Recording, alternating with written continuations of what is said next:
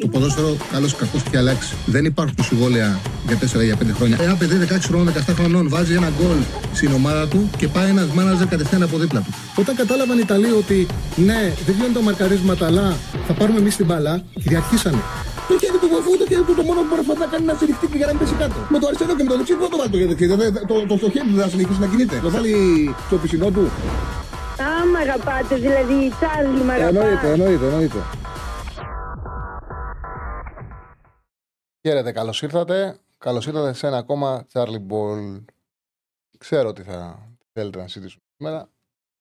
Θέλετε να μιλήσουμε για διαιτησία. Καταλαβαίνω ότι οι περισσότεροι θέλετε να πάρετε τηλέφωνο, έχετε στο μυαλό σας τις φάσεις. Έχετε ανάγκη να κάνετε μια τοποθέτηση. Θεωρείτε με αυτόν τον τρόπο θα υπερασπιστείτε την ομάδα σας. Έτσι συμβαίνει στο ελληνικό ποδόσφαιρο. Θεμητό είναι, όλα θεμητά είναι. Σημασία έχει να γίνει με μια λογική. Και να γίνει και να έχετε και στο μυαλό σας όλοι, είτε θέλετε να επικοινωνήσετε με την εκπομπή, είτε όχι. Πώς θα σκεφτόσαν αν ε, αυτές οι διαιτησίες ήταν εναντίον της ομάδας; Πώς θα σκεφτόσαν αν αυτά τα δύο πέναλτι που πήρε ο Παναναναϊκό, ό,τι και να πιστεύετε για τις φάσεις, γινόντουσαν εναντίον του Παναθηναϊκού; Πώς θα σκεφτόσαν αν ε, ο, ο τρόπος που πήριξε ο διαιτή στην Συνοπά Πάρινα σε, σε πολλές φάσεις; Κατά την άποψή μου δεν ήταν μόνο οι αμφισβητούμενες. Δίδευε ήταν εναντίον της ομάδας. Αν ε, ακυρωνόταν ένα γκολ της ε, ΑΕΚ, χωρίς να έχει καταλάβει κανένας για ποιο λόγο ακυρώθηκε. Δηλαδή, πριν αποφασίσετε να τοποθετηθείτε, πριν αποφασίσετε να. Γενικά, όχι στην δικιά μας εκπομπή, γενικά στα social, γενικά στους φίλους σας, πρέπει να σκεφτείτε πώς θα λειτουργούσαν αν αυτές οι φάσεις ήταν ανάποδα. Δεν ήταν υπέρ του Παναθηναϊκού, δεν ήταν υπέρ της ΑΕΚ. Δεν είναι εύκολο. Δεν είναι εύκολο, το καταλαβαίνω. Ε, και δεν θα αλλάξει και ποτέ αυτό. Μένα μου κάνει εντύπωση που δεν είμαι αυτής της λογικής, αλλά καταλαβαίνω ότι οι περισσότεροι λειτουργούν με αυτόν τον τρόπο. Τέλος πάντων, θα βάλουμε όλες μια σειρά όπως κάνουμε πάντα και θα κάνουμε πιστεύω μια ωραία εκπομπή. Α έχει και αντιπαραθέσεις, ας έχει και συζητήσεις που δεν μου αρέσουν, αλλά στο ποδόσφαιρο και η διετησία είναι μέρο του ποδοσφαίρου. Είναι μέρος του αθλήματος. Δεν μπορεί δεν μπορείς να το βγάλεις απ' έξω. Α τα πάμε εμείς με τη σειρά που μιλάμε, που συζητάμε και μετά από εκεί πέρα θα ανοίξουμε και γραμμές για να κάνουμε κουβέντα. Λοιπόν, πάμε να δείξουμε καταρχάς τον τρόπο που ο Παναγιώ πέρασε από την Τρίπολη. Έχεις την κάρτα με τα στατιστικά; Είμαστε με τον Στέφανο Συναδεινό. Είμαστε μαζί με την Πέτρια65 και πριν ξεκινήσουμε, δεν θέλω να ξεχάσω να πω ότι αύριο στι 2, δεν ανεβαίνει στι 2 νομίζω, δεν ανεβαίνει, πάντα στι 2 ανεβαίνουν οι συνεντεύξεις των παιδιών. Ο Γιάννης Κάργας θα μιλά χωρίς μαλλιά στη γλώσσα. Πραγματικά έχω μάθει ότι λέει σημαντικά πράγματα για τον τρόπο που αποχώρησε από τον Πάουκ. Κάνει μια ε, πολύ δυνατή ε, συνέντευξη. Τα λέει όλα χήμα όπως ακριβώς όπως ακριβώς πρέπει να τα πει. Ε, μιλάει με ειλικρίνεια, συνεντεύξεις που σπάνια δίνονται ε, στα ελληνικά μέσα μαζικής ενημέρωσης. Ο Θοδωρής και ο Αριστοτέλης έχουν αυτή την ικανότητα να παίρνουν, ε, να παίρνουν τον, ε, το καλύτερο, την αφρόκρεμα, τον αφρό, να παίρνουν σημαντικά πράγματα από όσους μιλάνε μαζί τους. Και η συγκεκριμένη συνέντευξη θα έχει πάρα πολύ ενδιαφέρον και εγώ περιμένω με αγωνία να την ε, παρακολουθήσω αύριο στις 2 η ώρα. Δεν ήθελα να το ξεκάσω, γι' αυτό ξεκίνησα με αυτό. Λοιπόν, ο Παναθηναϊκός κατέβηκε ο Γιωβάνοβιτς, προσπάθησε να αξιοποιήσει το βάθος του Ρόσερ και πήγε σε, ένα, σε μια λογική δύο παιχνιδιών. Έπαιζε πέμπτη βράδυ στην Τρίπολη, Κυριακή έχει ντέρμπι με τον ε, Πάουκ. Ένα ντέρμπι που πρέπει να κερδιθεί και αυτό έπρεπε να πάει να πάρει και τα δύο παιχνίδια ο Παναθηναϊκός. Οπότε Καταλαβαίνετε, παρότι είχε 9 αλλαγές, υπήρχε το πρέπει. Όπως έχει δημιουργηθεί το ρόσο του Παναναναϊκού, πράγματι ε, υπάρχει δυνατότητα και όπως έγινε ο Παναναναϊκός να κυριαρχήσει, ο Παναναναϊκός να είναι καλύτερος και να κερδίσει σε μια δύσκολη έδρα με μια εντεκάδα που στα χαρτιά είναι η δεύτερη εντεκάδα του Παναναναϊκού. Τώρα, βέβαια, έτσι όπως έχει γίνει το άθλημα με τις πέντε αλλαγές, το ότι παίζουν οι ομάδες ε, μέχρι ε, σίγουρα το, τα τέλη Νοέμβρη αν προχωρήσουν και στη συνέχεια από το Φεβρουάριο και μετά μόνιμα τρεις φορές τη εβδομάδα, είναι υποχρεωτικό σε κάθε θέση να, υπάρχει δύο, να υπάρχουν δύο, δύο ποδοσφαιριστές υψηλού επίπεδου Και φέτος και οι τέσσερις που θα διεκδικήσουν τον τίτλο δούλεψαν πάνω σε αυτό. Άλλοι το κατάφεραν καλύτερα, άλλοι το κατάφεραν χειρότερα. Εκεί σε μεγάλο βαθμό θα κρυφθεί κιόλας και το επίπεδό τους. Δεν και βλέπουμε κιόλας ότι για παράδειγμα που χτύπησε ο Βαγανίδη, το γεγονός ότι είναι μόνο ο Κότσιρα στα δεξιά είναι ένα πρόβλημα γιατί ο Κότσιρας ξαφνικά αναγκάζει να παίζει όλα τα παιχνίδια και εκεί υπάρχει πρόβλημα και λες πώς θα ξεκουραστεί το παιδί. Τα παιχνίδια είναι πολλά και απαιτητικά. Έφτασε στο σημείο ο Γιωβάνο να ξεκουράσει και τον Πρινιόλη και εκ του αποτελέσματος, από τη στιγμή που δεν το πλήρωσε η ομάδα, καλά έκανε. Ε, έτσι εγώ και ο Μπρινιόλη ήθελε και αυτός ανάσες και ο Λοντίνγκη είναι ένας καλός φαντοφύλακας που μπορεί να μείνει στο ίδιο επίπεδο με τον Μπρινιόλη γιατί τυχαίνει να πέφτει απέναντι ε, στον καλύτερο φαντοφύλακα της Super League, αλλά και αυτός μπορεί να δώσει λύσεις και βοήθεια στον Παναθηναϊκό. Λοιπόν, παίζοντας με την ε, δεύτερη ομάδα, ο Παναθηναϊκός έχει το εξής ε, περίεργο. Η τριάδα στο κέντρο, Τσέριν, Αράο, Τούρσιτ, πιθανότατα να είναι καλύτερη από την τριάδα ε, των βασικών. Πέρεθ, Βιλένα, Μπερνάρ. Πιθανότατα λέω. Ακόμα και να μην είναι καλύτερη, είναι πιο σκληρή. Ο Αράο με τον Τσέριν δίνουν πολύ σκληρό κέντρο. Και ο Τζούρισιτ είχε πολλές ενέργειες στο τελευταίο μισό του αντιπάλου. Πάρα πολλές ενέργειες, κέρδισε φάουλ. Είχε πάρα πολύ καλή έτσι, τελική δημιουργία. Είχε, ήταν μέσα σε πάρα πολλές σε πάρα πολλές φάσεις. Έδωσε την πάσα δεξιά για τον Παλάσιο στην υπέροχη σέντρα. Την καλύτερη σέντρα που είχε κάνει από τότε που ήρθε στον Παναθηναϊκό που άνοιξε το σκόρο ο Βέρμπιτς. Είχε ένα, πήρε το πέναλτι. Εντάξει. Ήταν πάντως η φάση. Είτε ήταν μέσα, ήταν έξω. Ήταν στη φάση. Είχε ένα πάρα πολύ, μα πάρα πολύ ε, γεμάτο παιχνίδι ο Τζούρισιτς. Με πολλές και οι πάσει όπως γράφει, όπως γράφει και ο φίλος. Ήταν πολύ καλός. Είναι ξεκάθαρο επίσης ότι δεν γίνεται, δεν γίνεται ο Αράο να είναι στην λογική να, να ξεκουράζει τον Πέρεθ. Δεν γίνεται. Δηλαδή αυτός ο παίκτης φαίνεται ότι είναι έτοιμος να πάρει έναν σημαντικό χώρο και ρόλο στην ομάδα και το σωστό είναι να πάρει τον χώρο του βασικού εξαριού. Το έλεγα και την περασμένη Παρασκευή ότι μια εβδομάδα πριν, όταν κέρδισε ο Πανάκο Βιγερεάλ, ότι νιώθω ότι όποιον και να του φέρει του Ιωβάνοβιτς θα παίζει με τον Πέρεθ εσύ 6. Αυτός, με αυτόν έχει μάθει, με αυτόν πηγαίνει, δεν πάει σε αλλαγές. Όμως αρχίζει και γίνεται ξεκάθαρο ότι ο Βραζιλιάνος είναι πολύ καλύτερος. Κάνει πάρα πολλά πράγματα. Συμμετέχει σε όλα τα κομμάτια του παιχνιδιού. Τον χώρο ευθύνης του είναι απροσπέλαστος. Είναι πολύ δύσκολο να του πάρεις μονομαχία. Είναι καλός ψηλά και στις δύο περιοχές. Δεν κάνει εύκολα λάθος στι πάσες. Είχε 75-85 πάσες, όχι όμως τι πάσες που δίνουν ε, τα εξάρια δίπλα-δίπλα. Έδωσε και προθετικές πάσες, έπαιζε με τη μία πάτησε σχεδόν σε πάρα πολλούς χώρους του γηπέδου. Ήταν αφεντικό, ξεκάθαρα ήταν αφεντικό του αγώνα. Και βλέπουμε κιόλας ότι επίσης ότι μπορεί να παίξει και σε 8 και σε και στο κέντρο της άμυνας. Δηλαδή, νιώθω ότι έγινε, ότι υπάρχει κάτι περίεργο στο Παναγό αυτή τη στιγμή. Είναι νωρίς ακόμα. Θα διορθωθούν πράγματα, θα αλλάξουν πράγματα.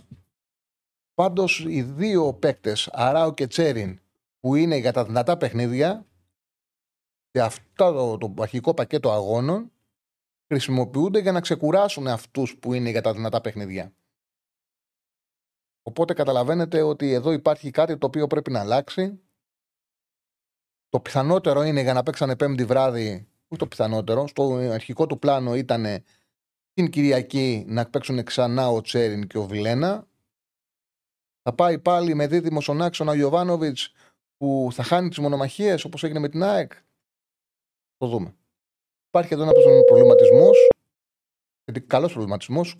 Ευχάριστο μονοκέφαλο, γιατί πραγματικά ήρθε ένας παίκτης που δείχνει ότι είναι έτοιμος να πάρει θέση βασικού.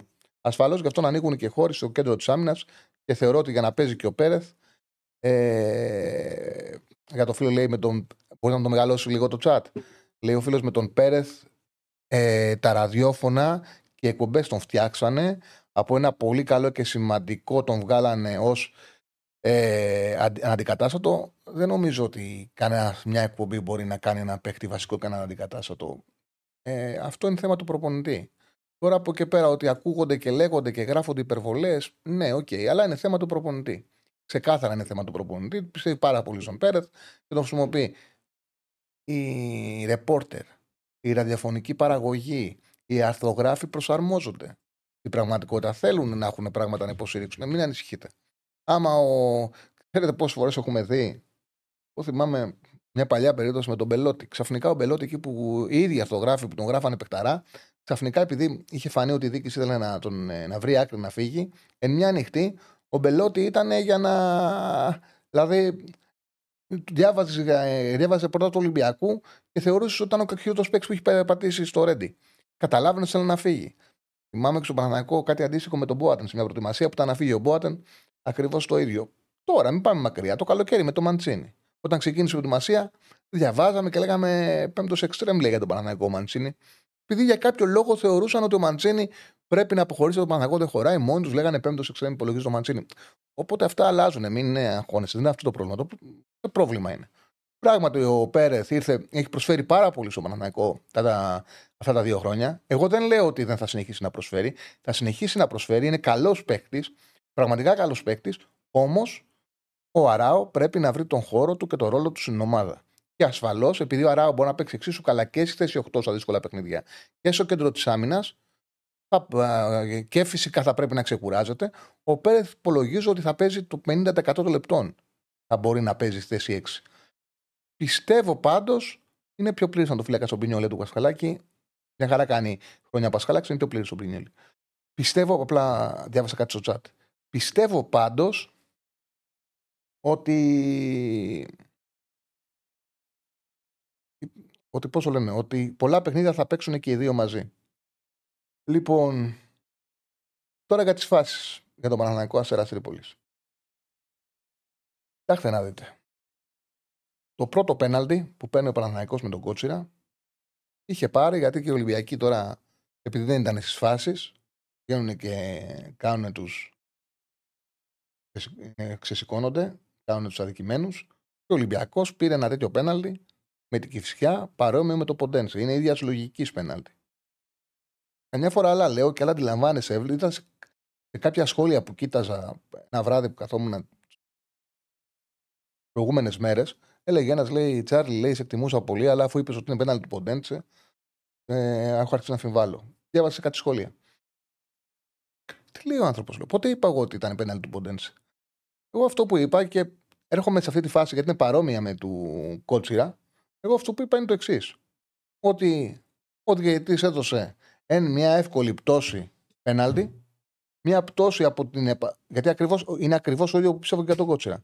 Είναι μια πτώση από μια επαφή η οποία δεν συνιστά αναδροπή, αλλά η επαφή υπάρχει.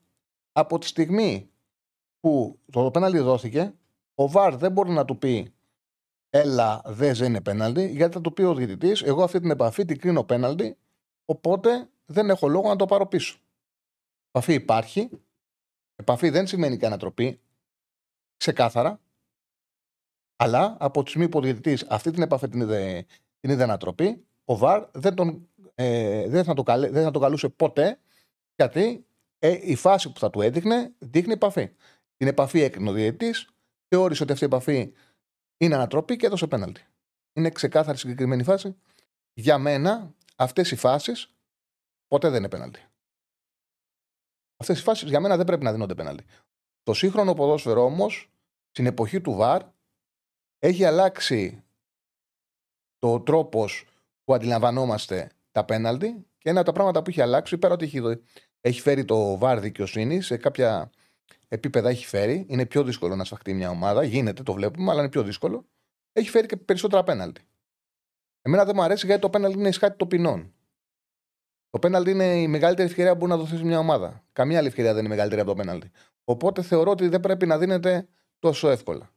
Όμως με το βαρ πλέον το πέναλτι δίνεται εύκολα. Στο δεύτερο πέναλτι που είναι ο Εδώ έχουν μπλέξει πολύ τα μπούτια τους. Και κάνουν το εξής έχουν φέρει ένα κανονισμό ο οποίος ίσχυε, δεν είναι καινούριο. Ίσχυε, έχει πάρει, έχουν δοθεί πάρα πολλές φορές πέναλτι, ήταν ιδεαλογική. Τι λέει ο κανονισμός; Ο κανονισμός λέει το εξής. Ότι όταν, όταν υπάρχει παραταγμένο τράβηγμα, αυτό που δίνεται είναι τελευταία παράδοση. Δηλαδή, ξεκινάει ο αμυντικός να τραβάει τη φανέλα του Τζούρισιτς, για παράδειγμα, του, του τάδε ποδοσφαιριστή, του τάδε επιθετικού, του Τζιμπρίλ Σισε, εκτός περιοχής αν τον, ας τον πιάνει τρία μέτρα εκτός, αν τρέξουν μαζί και έχει τη φανέλα του και τον αφήσει μέσα στην περιοχή, είναι πέναλτι, είναι η τελευταία παράβαση έγινε, η ανατροπή έγινε μέσα στην περιοχή. Α έχει ξεκινήσει απ' έξω, αν συνεχίσει η παράβαση, είναι παρατεταμένη και τον αφήσει μέσα στην περιοχή, είναι πέναλτι. Τι γίνεται τώρα; Έχουν βγάλει αυτόν τον κανονισμό και δείχνουν σε φωτογραφία κολλημένη, σε κολλημένη φωτογραφία, δείχνουν την ώρα της πτώσης το Τζούρισιτς με τον ε, Καρμόνα να είναι σε πτώση και φυσικά αφού είναι σε πτώση και δύο να είναι σε επαφή και σου λένε κοίταξε είναι μέσα οπότε είναι πέναλτι. Κοιτάξτε να δείτε, εγώ δεν θα με τρελάνετε εσείς. Η τελευταία, επειδή έχω δει φάση πάρα πολλές φορές, η, η τελευταία ανατροπή, η ανατροπή είναι εκτός. Πέφτουν και οι δύο, πέφτουν και οι δύο και εκεί είναι η φωτογραφία που φαίνεται ότι είναι σε επαφή και πέφτουν και οι δύο, αλλά η ανατροπή έχει γίνει ξεκάθαρα εκτός. Είναι άλλο πράγμα. Είναι μια φάση η οποία είναι φάουλ. Άμα ήταν έτσι, θα δινόταν όλες οι φάσεις κοντά στη γραμμή, έξω από τη γραμμή, θα δινόταν όλες πέναλτι. Γιατί είναι φυσιολογικό όταν γίνεται μια ε, τρικλοποδιά να, και πέφτει ο παίκτης να υπάρχει και μια επαφή λίγο μέσα στην περιοχή πάνω στη γραμμή. Το είναι άλλο. Το που μετράμε είναι που γίνεται η ανατροπή. Η ανατροπή έγινε εκτός. Δεν υπήρξε μια παρατεταμένη ανατροπή. Τα... Και, και χαμηλά και ψηλά ήταν εκτός περιοχής. Έπεφτε ο Τζούρισιτς και στο πέσιμο φαίνεται να πέφτουν μαζί. Εκεί που μπουρδοκάθηκαν και πέφτανε μαζί. Λοιπόν, πάμε στην ΑΕΚ τώρα. Η ΑΕΚ μπορούσε στο πρώτο μήχρονο να κερδίζει εύκολα. Όμως πλήρωσε την τσαπατσουλιά της στο τελείωμα, πλήρωσε κάποιες ευκαιρίες που έχασε και πραγματικά δεν είναι το πρώτο παιχνίδι που κάνει τα εύκολα δύσκολα και αρχίζει να φαίνεται ότι αυτό θα το πληρώσει. Δηλαδή θα έπρεπε και να το πληρώσει με τον ε, Ατρόμητο. Είχε ένα πρώτο ημίχρονο που μπορούσε εύκολα να κερδίσει με 2-3-0. Δεν έγινε, έμεινε στο 1-0. Και στο δεύτερο ημίχρονο δεν έδωσαν τίποτα οι αλλαγές. Τον Ζήνη το περιμέναμε. Μόνο πρόβλημα δημιούργησε η είσοδο του. Δεν ήταν καλό, δεν σημαίνει τίποτα. Νέος είναι. Θα κάνει καλό παιχνίδι. Θα κάνει και κακά παιχνίδια. Έτσι. Δεν τον κατηγορώ τον άνθρωπο. Δεν ήταν μόνο Ζήνη. Όσοι μπήκανε δεν ε, προσφέρανε, δεν προσφέρανε συνάκ. Τελικά ήταν πέναλτι. Όχι, φίλε, δεν ήταν πέναλτι. Ήταν, ήταν εκτός περιοχής ο Τζούρισιτ, ξεκάθαρα. Δεν ήταν πέναλτι. Αλλά ο Παναθανικό εντάξει, δεν είναι δίκαια κέρδισε. Καλύτερος ήταν. Κέρδιζε 2-1 Τσέγκο στη φάση. Το πιο πιθανό ήταν να το παίρνει το μάτς. Καλύτερος ήταν σε όλο το παιχνίδι. Δεν ήταν χειρότερο από τα Σέρα Τρίπολης, δεν κέρδισε μόνο για τη διετησία. Το μάτσα το παίρνει και να μην ήταν τα δύο πέναλτι. Αλλά δεν ήταν πέναλτι. Τι να κάνουμε τώρα. Λοιπόν, για την ΑΕΚ τώρα. Σπατα... Έχασε πάρα πολλές ευκαιρίες. Προηγήθηκε στο σκορ με ένα πέναλτι το πρώτο στο Μάνταλο, δεν μπορεί να πει κανένας τίποτα. Ήταν λάθος του αμυντικού. Ε, στο δεύτερο μήχρονο, το δεύτερο μήχρονο ήταν τελείως διαφορετικό. Και εδώ ερχόμαστε. Υπάρχουν φάσεις, παιδιά. Υπάρχει μια φάση που βγαίνει ένας παίξο ατρομή του μόνος του και πάει ο Αμραμπάτ και τον πετάει κάτω και λέει γαμότο. Πώς γίνεται να μην δίνει φάουλ, δεν τον λυπάτε τον ε, αντίπαλο. Δεν τον λυπάτε τον, ε, τον ποδοσφαιριστή και αυτός άνθρωπος είναι. Πώς γίνεται σε αυτή τη φάση να μην δίνει φάουλ; Τέλος πάντων, εγώ καταλαβαίνω πάντως, να σου πω την αλήθεια, έχω αρχίσει και καταλαβαίνω ότι επειδή συμβαίνει το εξής. Επειδή κάθε φορά που ορίζεται Έλληνας διαιτητής σε σημαντικό παιχνίδι γίνεται χαμός, επειδή πλέον ορίζονται οι διαιτητές, έχει αρχίσει και υπάρχει ο εξή φόβος από τους Έλληνες διαιτητές, μην αδικήσουμε κάποιον μεγάλο και, δε, και δεν μας έλουν και δεν παίρνουμε παιχνίδια. Έχω αρχίσει να καταλαβαίνω ότι συμβαίνει αυτό. Δηλαδή, βλέπουμε με πολύ μεγάλη ευκολία παίρνουν ο Παναναϊκός, η ΑΕΚ, ο Ολυμπιακός, πέναλτις, σφυρίγματα, το ασβητούμενο υπέρ τους γιατί φοβάται ο Έλληνας διαιτητής ότι αν τους αδικήσει θα εξαφανιστεί. Οπότε σου λέει: Ορισμοί γίνονται, ας είμαι καλά μαζί τους για να με βάζουν να σφυρίζω. Πρόβλημα ο Έλληνα διαιτητή, εγώ το λέω πάντα. Δεν γίνεται να έχουμε συνέχεια ξένους, αλλά όσο γίνεται να προφυλάσσουμε το ποδόσφαιρό μας με ξένους διαιτητές και ξένους βαρίσε, το κάνουμε, παιδιά. Και ας βρεθεί και σοβαρό κονδύλι στα μεγάλα παιχνίδια να είναι διαιτητές πραγματικά υψηλού επίπεδου και καλυβαρίστε. Λοιπόν, και ερχόμαστε τώρα, παιδιά, στις φάσεις ε, τις σημαντικές. Δεν μου αρέσει καθόλου αυτή η συζήτηση. Εμένα μου αρέσει, το ξέρετε, να έρχομαι εδώ να μιλάω για ποδόσφαιρο. Δεν κάνω αυτή τη δουλειά γιατί ε, ήθελα να γίνω διαιτητής. Ούτε θεωρώ ότι είμαι και πολύ καλός, αλλά αυτό το κομμάτι. Αλλά πραγματικά επειδή είναι μέρος του ποδοσφαίρου, προσπαθώ και εγώ να το καταλάβω και να ασχοληθώ με τις φάσεις σημαντικές όσο γίνεται καλύτερα και με τους κανονισμούς. Ε, Δηλαδή, στο γκολ που ακυρώθηκε του ατρωμί του, δεν μπορεί να καταλάβει κανένας τι έχει συμβεί. Δεν μπορεί να καταλάβει κανένας τι έχει δοθεί. Σήμερα, για παράδειγμα, γράφεται σε κάποια site και διαβάζω, ούτε που βάλαν τη γραμμή έτσι. Δεν υπάρχει να το Το συνδρομητικό, δηλαδή, εγώ δεν μπορώ να καταλάβω. Το βαρ, αυτή τη φωτογραφία που είδαμε εμείς είχε, από το, είχε. Το βαρ πήρε απόφαση με αυτή την φωτογραφία. Δεν είχε μια κάμερα από πίσω. Γιατί δεν μας δείξανε; Πραγματικά, γιατί δεν μας δείξανε; Πώς πήραν την απόφαση; Έχει καταλάβει κανένας; Πώς πήραν την απόφαση, τι έχουν δώσει. Διαβάζω σήμερα. Λέει, δεν ήταν ο σκόρερ, ο Έλεγκ, πώς λέγεται ο σκόρερ του ατρομητού που βάλει τον κόλλο, ε, ο, ο, Έντιγμαρκ, δεν ήταν ο σκόρερ. Ο διπλανός παίκτης παρεμποδίζει το Στάνκοβιτς, τον ακουμπάει και αυτό έδειξε το βαρ και το ακύρωσε. Πρώτον, αν συνέβαινε αυτό, δεν έχουμε κάμερα, δεν έχουμε εικόνα. Ξέρω, δεν έχουν εικόνα πίσω το τέρμα, δεν είχαν κάμερα. Δεν είχαν πιο κοντινή κάμερα να μαζέξουν. Τι ήταν αυτό; Κάτι στο συνομητικό το δείχνει κιόλα, πληρώνουμε. Δεν επιτρέπεται αυτό το πράγμα. Το βάρ αυτό είδε; Προσέξτε όμως. Αν ισχύει αυτό το οποίο γράφουν σήμερα, ότι ήταν ο διπλανός παίκτης, παιδιά, δεν μπορεί να το ακυρώσει. Χωρίς να το φωνάξει να πάει να το δει. Αν ο, ο ποδοσφαιριστής που είναι ο site δεν έχεις επαφή με την μπάλα, είναι υποχρεωτικό το VAR και δεν έχει πάει σαν αντίληψη του διαιτητή. Είναι υποχρεωμένοι στο VAR να φωνάξουν τον διαιτητή και να, να, να δει τη φάση ώστε να αποφασίσει αν ο ποδοσφαιριστής πράγματι επηρέασε το Στάνκοβιτς ή όχι. Δεν μπορεί αυθαίρετα το VAR να πει ακυρώνεται τον γκολ στον διαιτητή γιατί παρεμποδίστηκε ο τερματοφύλακας. Αυτό ασφάλω πρέπει να το φωνάξει, να το δει ο διαιτητής για να κρίνει αν ο ποδοσφαιριστής που ήταν δίπλα στο Στάνκοβιτς εμπόδισε τον Στάνκοβιτς ή όχι. Δεν συνέβη κάτι τέτοιο. Δεν είχαν και κάμερα, τι να του δείχνανε; Δεν είχαν κάμερα, τι να του δείξουν. Αυτό που είδαμε εμείς δεν, είχε, δεν καταλάβει κανένας τίποτα. Τώρα, αν μπορέσει κανένας να καταλάβει πού βάλαν, αν, αν δεν ήταν, αν το offside δόθηκε στο σκόρερ και θεώρησαν ότι ο Σιντιμπέ και ο Στάνκοβιτ, ότι μόνο ένας από το Σιντιμπέ Στάνκοβιτ κάλυπτε τον Έλμαρκ. Αυτό που μας έδειξαν πραγματικά δεν έβγαζε άκρη. Ήταν δύο γραμμές, ούτε κατάλαβε κανένας που τι έβαλε. Πραγματικά, ούτε κατάλαβε κανένας που τι έβαλε τις γραμμές. Για αυτό το λόγο υπάρχει κακή υποψία. Γιατί αν. Ε, Είτε παιδιά, πόσο τα δείχνουν στο εξωτερικό, πόσο ξεκάθαρα είναι. Βλέπεις τη φάση και καταλαβαίνεις. Από... Του δείχνουν ένα ξεκάθαρο πλάνο, σου κατεβάζουν τη γραμμή από το τελευταίο σημείο το προνόμο, το βάζουν κάτω, βάζουν και το άλλο, σου κάνουν έτσι. Πριν συρρήξει ο διετή, έχει, καταλάβει, καταλάβει τι έχει συμβεί. Καθαρή, καθαρό πλάνο. Στο 2023 είμαστε. Είναι δυνατόν, ήταν κάμερα αυτή. Ήταν κάμερα αυτή. Δηλαδή είναι τρελαίνες. Πού ζούμε. Και καμία απάντηση. Πρόπερση, ο Άγγλος ο αρχιδιαιτητής Πώς λεγόταν ο διαιτητής μου του; Στείλτε μου τον προηγούμενο αρχιδιαιτητή. Ο, ο Κλάντεμπεργκ, ναι. Ο Κλάντεμπεργκ έκανε για πολύ μεγάλο διάστημα μετά το σταμάτησε γιατί για ίδια φάση είχε πει κάποια στιγμή είχε βγάλει για ίδια φάση διαφορετικό συμπέρασμα και τον κράξανε και τον σταμάτησε. Αλλά τουλάχιστον έβγαζε τις φάσεις και έλεγε για ποιο λόγο δόθηκαν. Για ένα διάστημα υπήρχαν μάλιστα και οι συζητήσεις που έκαναν το βάρ με τον διαιτητή.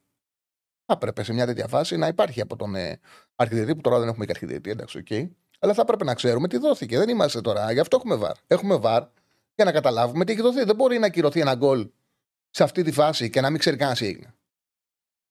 Τώρα, για το άλλο το πέναλτι. Εντάξει, το άλλο το πέναλτι, αν πάρουμε μόνο το Ζήνη, θα το συζητήσουμε μετά. Θα το συζητήσουμε μετά. Για το χέρι του Ζήνη, εγώ όσες φορές και είδα δεν κατάλαβα αν η μπάλα χτύπησε στο χέρι ή όχι. Η μπάλα πορεία δεν αλλάζει.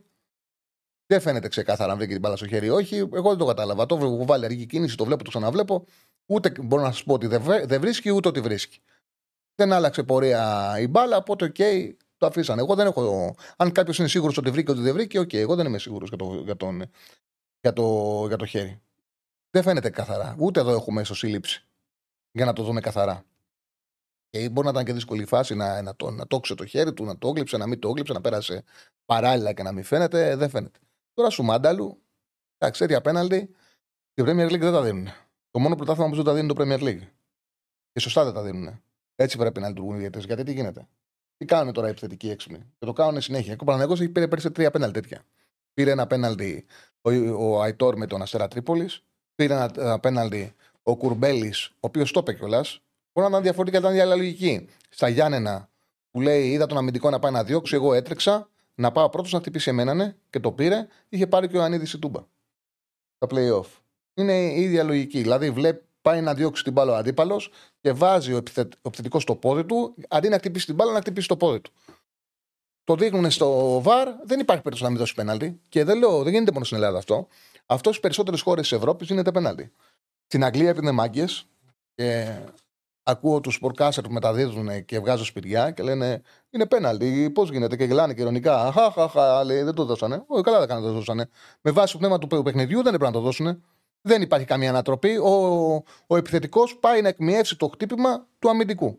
Αυτό συμβαίνει σε, σε αυτές τις φάσεις. Είναι ο χώρος του αμυντικού να κλωτσίσει και βάζει το πόδι του επιθετικός. Ο Μάνταλος. Βέβαια, το ξαναλέω ότι αυτή η φάση του Μάνταλου με, στο ποδόσφαιρο του Βαρ δίνεται πέναλτι. Οπότε σωστά δόθηκε με βάση τη λογική που σφυρίζονται όλα τα παιχνίδια στην Ελλάδα και όχι μόνο στην Ελλάδα, στις περισσότερες ευρωπαϊκές χώρες. Άλλο για το δικό μου για το ποδόσφαιρο, το οποίο πιστεύω εγώ ότι δεν είναι πέναλτι. Ναι, μωρέ, τώρα θα κάτσει να γράψουν άλλοι ότι ολοκάθαρα φαίνεται. Άλλος γράψει ολοκάθαρα δεν φαίνεται. Δεν ξέρω. Εγώ δεν είδα ολοκάθαρα ότι φαίνεται. Δεν έχω δει πολλές σοβαρέ φάσεις. Δεν φαίνεται ότι φαίνεται και ολοκάθαρα ε, το χέρι ο Βίνι. Ούτε μπορώ να πω ότι δεν το βρήκε. Δεν ξέρω. Δεν ξέρω. Δεν ξέρω. Το σίγουρο είναι ότι τα πήρε όλα. Τα πήραν όλα η ΑΕΚ, τα πήρε όλα ο Παναναναϊκό. Δεν πιστεύω ότι θα είχαν τέτοια σπουδή αν έβαζε η ΑΕΚ τον γκολ να κάτσουν να βρουν τρόπο να το ακυρώσουν. Δεν το πιστεύω. Και να μας δείξουν και την κάμερα. Θεωρώ ότι θα δείχναν κατευθείαν σέντρα. Κάνω λάθος. Νομίζω.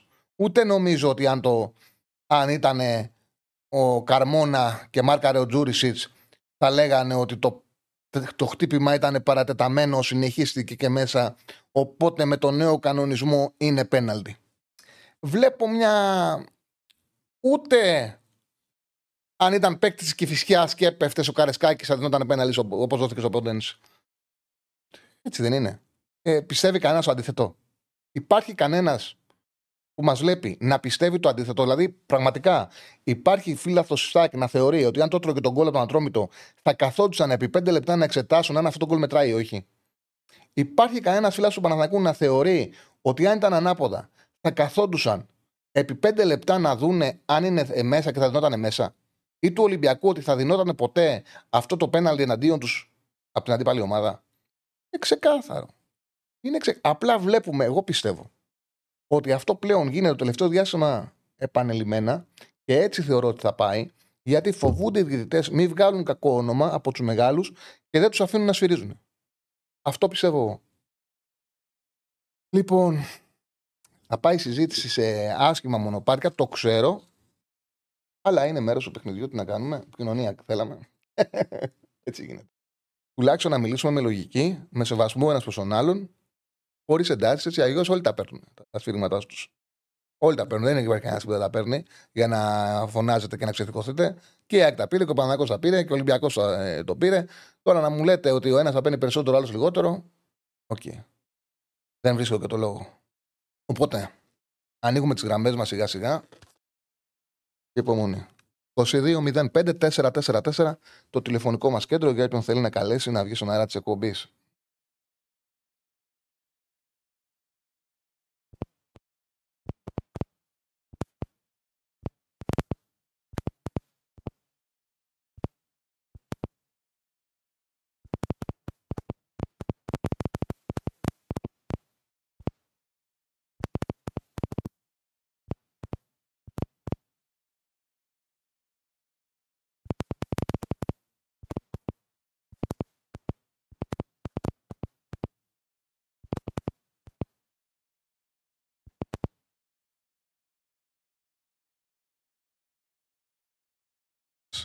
Τι συζητάμε τώρα; Η τεχνολογία μας προδώσε.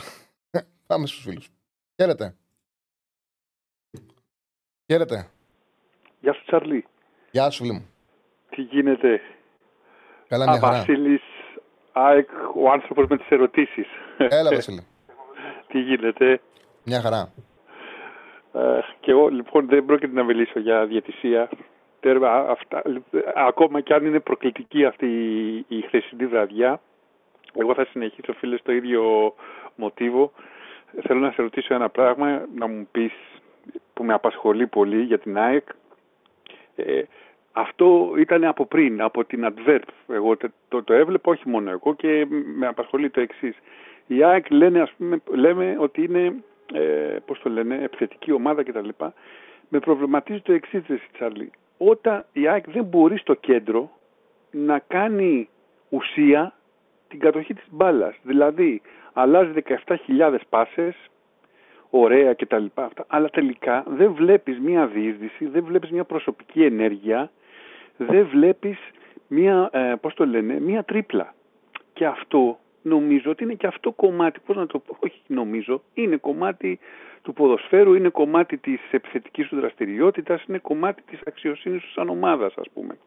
Και ε, γιατί το λέω τώρα αυτό, το λέω για να συμπληρώσω ότι ακούω έτσι πολλούς ρεπόρτες της ΑΕΚ και εμένα επειδή με ενοχλούν για όλους αλλά επειδή θέλω να μιλάω για τη δικιά μου ομάδα περισσότερο αντί να πεις ότι είναι ξέρεις κάτι, ότι έτσι δεν παίζεις καλά. Δηλαδή δεν μπορείς να λες ότι α, παίξαμε καταπληκτικά. Όχι, δεν παίζεις καταπληκτικά. Καταπληκτικά παίζεις όταν, όταν έχεις την, πώς την επιθετική πρωτοβουλία κτλ. Και, και βάζεις και γκολ. Όχι όταν ε, και μπορεί να έχεις 77.000 λεπτά την μπάλα και να βάζεις γκολ. Δεν παίζεις καλά.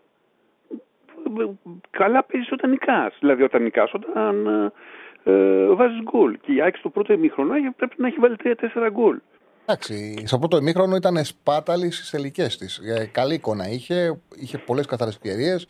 Αλλά για παράδειγμα, ο Σιντιμπέ ήταν μόνος σε ολόκληρο τέρμα και κατάφερε να της στείλει την μπάλα λες και ζούταρε σε αγώνα baseball. Αυτό είναι το ένα. Ναι, okay. Είναι ευκαιρία που η ομάδα τη δημιούργησε. Συνήθως δεν χάνεται, την έχασε. Okay. Ναι. Απλά εγώ θέλω να, να σταθώ λίγο και σε αυτή τη λέξη που είπες. Είναι, θέμα, είναι σπάταλη ή εκεί είναι αδυναμία απλά; Γιατί θυμάσαι, δεν ξέρω αν το θυμάσαι και στην Adverb που λέγαμε τότε και τα λοιπά, μας το πρώτο ημίχρονο η ΑΕΚ και τα λοιπά, έχει γαζώσει, παίζουμε πάρα πολύ καλά. Και πάλι το ίδιο πράγμα υπήρχε. Στην δηλαδή, Adverb ήταν αντι... Στην Adverb, συγγνώμη, διακόπτω, αλλά επειδή καταλαβαίνω ότι Στην Adverb ήταν αντιπιθέσεις, είναι διαφορετικής φύσης ευκαιριών. Είναι, ήθελαν ταχύτητα, ήθελαν τρέξιμο, ήθελαν ένταση. Είναι ευκαιρίες που μπορούν να χαθούν γιατί έχουν δυσκολία για τον επιθετικό να τρέχει και να κουβαλάει την μπάλα. Θεωρώ ότι με το πανσεραϊκό και χτε. Με το Πανσεραϊκό, βέβαια. Ναι, συγγνώμη, με το Πανσεραϊκό και, και χτες ε, δείχνουν οι παίκτες ΣΑΕΚ μια επιπολαιότητα, μια βιασύνη στην τελική επιλογή. Δεν ξέρω αν παίζει ρόλο το ότι ακόμα ο Γκαρσία που χτες, ε, δεν έπαιξε, ε, δεν έχει μπει ακόμα στο σκοράρισμα και αν θα βοηθήσει, θα βοηθήσει κάτι τέτοιο. Mm. Πάντως φαίνεται ότι η ΑΕΚ έχει... δεν τελειώνει όπως πρέπει τις ευκαιρίες της.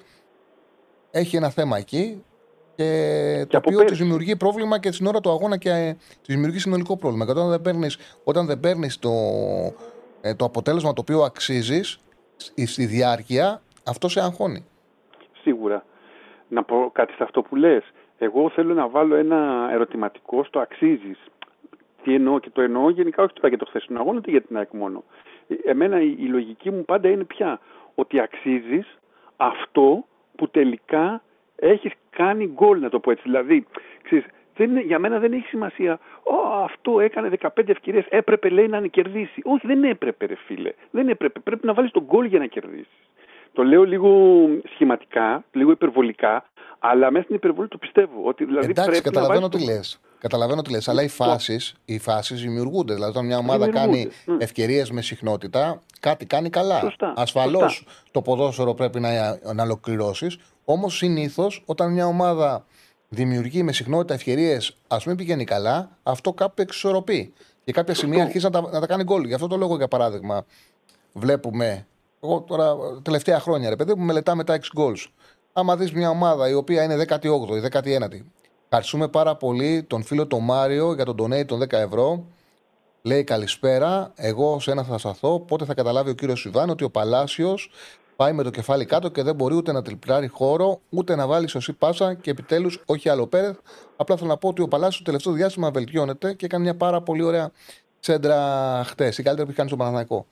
Αυτό σου έλεγα ότι για παράδειγμα, αν δεις σε ένα πρωτάθλημα μια ομάδα που είναι 18η και τα ex goals είναι για να είναι 8η-9η. Συνήθως κάποια στιγμή έρχονται τα αποτελέσματα. Δηλαδή, αν δεις μια ομάδα η οποία για 3, για 4, για 5 παιχνίδια είναι σπάταλες ευκαιρίες, κάποια στιγμή θα τις γυρίσεις και θα αρχίσεις να τα βάζεις. Είναι καλό Σίγουρα. να μπορείς να δημιουργείς φάσεις, ρε παιδί μου, δεν είναι αμεληταίο. Σίγουρα, σίγουρα δεν, δεν, το, δεν θέλω να το μηδενίσω. Δεν, μην, δεν, το, δεν το, μπορεί να το λέω έτσι. Εννοείται, εννοείται και δείχνει ότι είσαι και πολύ καλά στημένο και ότι έχεις καλούς παίχτες και ότι η ομάδα και ο προπονητής. Απλά αυτό το ξέρεις ότι αδικηθήκαμε. Δεν το λέω για, τα- για χθες. Το λέω γενικά, ας πούμε, ότι α, ε, εντάξει, κάπου έχει τα, τα όρια του. Ε, ναι, οκ, φτάνεις μέχρι εκεί. Εντάξει, κάνω γκολ, ρε παιδί μου, κάνω γκολ. Ό- Όταν μετρήσει τον γκολ, ας πούμε, είναι το. ε, τότε, ας πούμε, έχει, πώς να το πω, έχει ολοκληρωθεί, ας πούμε, η προσπάθειά σου και αυτό. Αυτό ήθελα να πω. Εντάξει, και να πω και κάτι. Ο Πόνσε, έχεις δει μέχρι τώρα, μου πεις πόσο έχει παίξει ο άνθρωπος. Δεν έχει πάρει μια μπαλιά λίγο πιο έξω από την περιοχή να κάνει μια τρίπλα αυτό. Ε, Εκεί στο κεφάλι, αυτό, σέντρες, σέντρες, σέντρες, σέντρες. Εντάξει, ο Δηλαδή, Πόνσε είναι ένας καθαρός striker περιοχής. Ένας center εγώ θα τον έλεγα παλιού τύπου. Όμως ο ποδόσφαιρο των πέντε αλλαγών βρίσκει χώρο και ρόλο. Ο οποίος για μένα ρόλος σου είναι να έρχεται από τον πάγκο στο 70-75 όταν κυνηγάς τον γκολ και να παίρνει και παιχνίδια να ξεκουράζει το βασικό φόρ. Αυτόν θα έχεις στην ΑΕΚ. Ε, Πιστεύω, εγώ το έλεγα και τότε και κάποιοι σε μια κατώτερη ποδοσφαιρικά ΑΕΚ, θυμάμαι όταν έκανα εκπομπές, κάποιους ενοχλούσε αυτό. Έλεγα ότι θεωρείται στην Ελλάδα είναι πολύ καλύτερος από ό,τι πραγματικά είναι. Είναι υπερεκτιμημένος. Ασφαλώς βέβαια για δεύτερο επιθετικό σε μια ομάδα είναι μια Για χαρά, χαρά. έτσι. Είναι μια χαρά για δεύτερο επιθετικός. Ωραία, Αλλά Τσάρλι, να όντω πεις σε δεν κάνει κρατάω προσωπικές άλλο. ενέργειε προ το παρόν. Σε ευχαριστώ πάρα πολύ. Θέλω, θέλω να σου πω κάτι. Φίλ- Θέλω να σου πω συγχαρητήρια ε, για την αντικειμενικότητά σου, γιατί δεν είναι εύκολο στην Ελλάδα να ξέρεις να κρατάς τη, τη στάση που έχεις. Και θέλω να σου πω συγχαρητήρια και να είσαι καλά. Ευχαριστώ πάρα πολύ. Γεια, γεια. Να σε καλά, να σε καλά. Γίνεται συζήτηση τώρα για το Παλάσιος. Λέει ένας φίλος, ποτέ δεν ήταν έτσι ο Πόνσε, αλλά χθες έπρεπε να τα βάλει. Πριν πέντε χρόνια που ήταν ε, ε, αυτά τα παστέλωνε. Ναι, αλλά είχε ροή αγώνων. Είναι πιο εύκολο για τον Φόρτ να έχει ροή αγώνων να βάζει τα γκολ. Όταν παίζει και δεν παίζει, δεν είναι εύκολο να λυθεί. Κατάλαβες; Έχει μεγάλη διαφορά. Αλλά σε κάθε περίπτωση αυτό το ρόλο που θα πάρει θα πρέπει τις ευκαιρίες να τις κάνει γκολ για να γίνεται και χρήσιμος. Πάμε στον επόμενο φίλο. Χαίρετε. Χαίρετε. Καλησπέρα. Έλα, Τσάρλι. Καλησπέρα. Καλησπέρα. Καλησπέρα. Ακούγομαι; Μια χαρά. Γιάννης από Δήρωνα, Παναθηναϊκός. Γεια σου Γιάννη. Ε, α, δεν θα σταθώ κι εγώ στα διαιτητικά. Να είμαι ειλικρινής, διαφωνώ με κάποιες μεμονωμένες αναλύσεις σου, αλλά με υπερκαλύπτεις με την κατακλείδα σου ότι όλα αυτά τα σφυρίγματα δίνονται υπέρ των μεγάλων ομάδων. Οπότε δεν θα σταθώ παραπάνω σε, σε αυτό. Ε, θα ήθελα να σταθώ και να κάνουμε μια ανάλυση για την κατάσταση των center for στον Παναθηναϊκό. Το έχεις, το έχεις χιλιοπεί, το ξέρω. Αλλά να μου λύσει μια απορία και εμένα, έτσι. Η ομάδα πορεύεται με τρία center for, σωστά; Φαινομενικά με, με, δύο. τον... Ο με- τρίτος δεν έχει παίξει ακόμα. Ε, Ναι, ναι, ο- ε, λέω ο, ο, ο ναι. προγραμματισμός και το πώς έχει Ναι, ναι, στηθεί. ναι, ναι, ναι, ναι, ναι, ναι, ναι, Πέρυσι σωστό. είχε δύο στο ρόστερ, φέτος έχει Σωστό, τρεις. σωστό, σωστό. Για κάποιο λόγο έχει τρεις. Βέβαια. Φαινομενικά οι δύο Φώτης, Σπόραρ ε, μάχονται για να διεκδικούν την, ε, τη θέση του βασικού σεντερφόρ και ο δεύτερος από τους δύο μάχεται για να κερδίσει τον πρώτο, σωστά. Και υπάρχει και ένας τρίτος. Ε, νομίζω αποδεδειγμένα ο χρόνος που έχει δοθεί στο Σπόραρ ε, δεν έχει αξιοποιηθεί. Ο ρόλος, ο ρόλος του τρίτου σεντερφόρ λοιπόν στο ρόστερ μιας ομάδας ποιος είναι; Δεν είναι ο ρόλος του να του δοθούν τα 25 λεπτά, τα μισά ώρα, τα 20 λεπτά, το τέταρτο που φαινομενικά θα δινόταν στον δεύτερο σεντερφόρ ο οποίος αποδεδειγμένα δεν προσφέρει. Όχι δεν βάζει γκολ, έτσι, επειδή το έχεις αναλύσει αυτό. Όχι δεν βάζει γκολ, δεν προσφέρει, δεν κάνει καλύτερος στους συμπαίχτες του. Δεν δημιουργεί Έπεσε; Ναι. Έλα, φίλε, έλα, φίλε, σε έχουμε. Δεν ξέρω αν με έχασες. Κάποια στιγμή σε έχασα, τώρα σε ακούμε. Συνέχισε. Λοιπόν, Έλεγες δεν προσφέρει, είχες μείνει εκεί, ότι δεν προσφέρει ο δεύτερος. Πώς σπορά, συγκεκριμένα έτσι, μιλάμε με ονόματα ναι, ναι, εδώ πέρα. ναι, ναι, ναι, ναι, ναι. Ε, δεν θα έπρεπε το 20 λεπτό που φαινομενικά θα δοθεί κάποτε στο σπόρα να δοθεί ένα, όχι πολλά, και στο Γερεμέγεφ. Να ξέρουμε τουλάχιστον ότι και αυτός δεν κάνει, ρε παιδί μου. Να, ξε- να το έχουμε δει με τα μάτια μας ότι δεν κάνει κι αυτός. Κοίταξε να δεις. Ο Με- Γερεμέγεφ θα έπαιρνε το παιχνίδι με τον Βόλο ηλιοφόρο. Είχε ένα μικρό θεματάκι που κέρδισε για ο Παναγιακός και δεν μπορούσε να παίξει. Και γι' αυτό το λόγο δεν πήρε χρόνο. Η αλήθεια είναι ότι η εικόνα του Σπόραρ, όπως σου λες, ο Σπόραρ από πρώτος πήγε στο 50-50, από το 50-50 πήγε δεύτερος. Και Μμμ. κανένας δεν μπορεί να πει πλέον ότι κακώς πήγε δεύτερος. Η εικόνα του δείχνει ότι θα πρέπει να πάρει χρόνο ο Γερεμέγεφ, γιατί θα ήταν ευχής έργο, έργο για τον Παναθηναϊκό να μπορέσει ο Γερεμέγεφ να γίνει δεύτερος και να πάει ο Σπόραλ τρίτος. Η εικόνα του, το γήπεδο το λέει αυτό. Ε, δεν μπορεί κανένας να, φυ- να διαφωνήσει με αυτό που λες. Από, από το στόμα σου και στο Θεού ταυτί, λέω εγώ. Θα δούμε. Ε, Ευχαριστώ πολύ. Κάτι άλλο; Ε, ναι, θα ήθελα να κάνω και μια τελευταία τοποθέτηση και να μοιραστώ και κάτι και για τον εαυτό μου, γιατί ε, νιώθω άνετα με, τη, με το community που έχεις δημιουργήσει εδώ πέρα. Να είσαι καλά. Ε, εγώ τις τελευταίες τρεις εβδομάδες έχω ξεκινήσει μαθήματα ιστιοπλοείας ανοιχτής θαλάσσεως. Και πρόσφατα μάθαμε τον κόμπο της καντιλίτσας που χρησιμοποιείται κυρίως σε θηλιές για να κοτσάρεις πράγματα, σε κάβους. Ε, λοιπόν, άμα ξαναδώ τον Μπέρεθ να παίζει πάνω από 30 λεπτά Τσάρλι, θα δέσω μια, κατζι- μια καντιλίτσα στο λαιμό μου και θα πέσω κατάπριμνα να γίνω ψαροτροφή στο Σαρονικό. Κοίταξε, μην είμαστε υπερβολικοί. Ο Πέρεθ, και να μην απαξιώνουμε, ο Πέρεθ δύο χρόνια έχει προσφέρει στο Παναναναϊκό. Πράγματι, φαίνεται ότι έχει, όχι φαίνεται, έχει αποκτηθεί ένας παίκτης που μπορεί να δώσει πάρα πολλά πράγματα σε εσύ 6. Και γι' αυτό το λόγο δέχεται τώρα κριτική, γιατί ο κόσμος όταν βλέπει ότι υπάρχει κάποιος καλύτερος, θέλει να παίζει αυτός.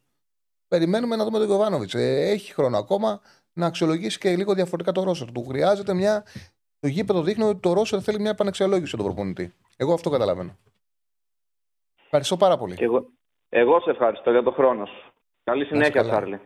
Να είσαι καλά, φίλο μου. Στέφανε, έχεις βάλει πόλ για τον κόσμο; Ναι, έβαλα ένα poll. Ε, ζητάω από το κοινό να μας απαντήσει αν είναι το ελληνικό πρωτάθλημα το πιο ενδιαφέρον υπό το πρίσμα ότι δεν βαριέσαι ποτέ.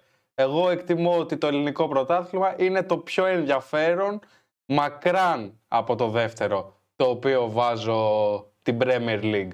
Βασικά όχι το δεύτερο βάζω Β' Εθνική γιατί είμαι πιο μερακλής εγώ. Μετά Premier League. Λοιπόν, η ερώτηση είναι εξής. Είναι το ελληνικό πρωτάθλημα το πιο ενδιαφέρον υπό το πρίσμα ότι δεν βαριέσαι ποτέ; Εγώ θα έλεγα όχι. Θα απαντούσα όχι την άποψή μου, αλλά μου αρέσει το πόλ σου.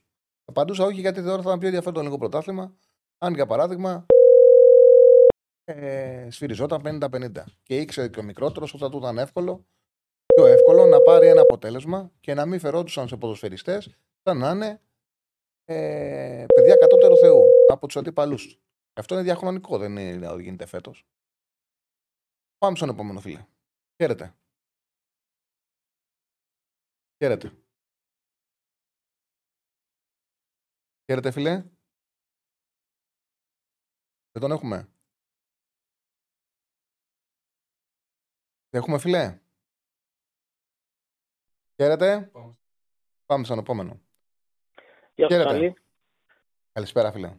Παναθηναϊκός από Newcastle. Μιλήσαμε που και προχτές. Έλα, φίλε.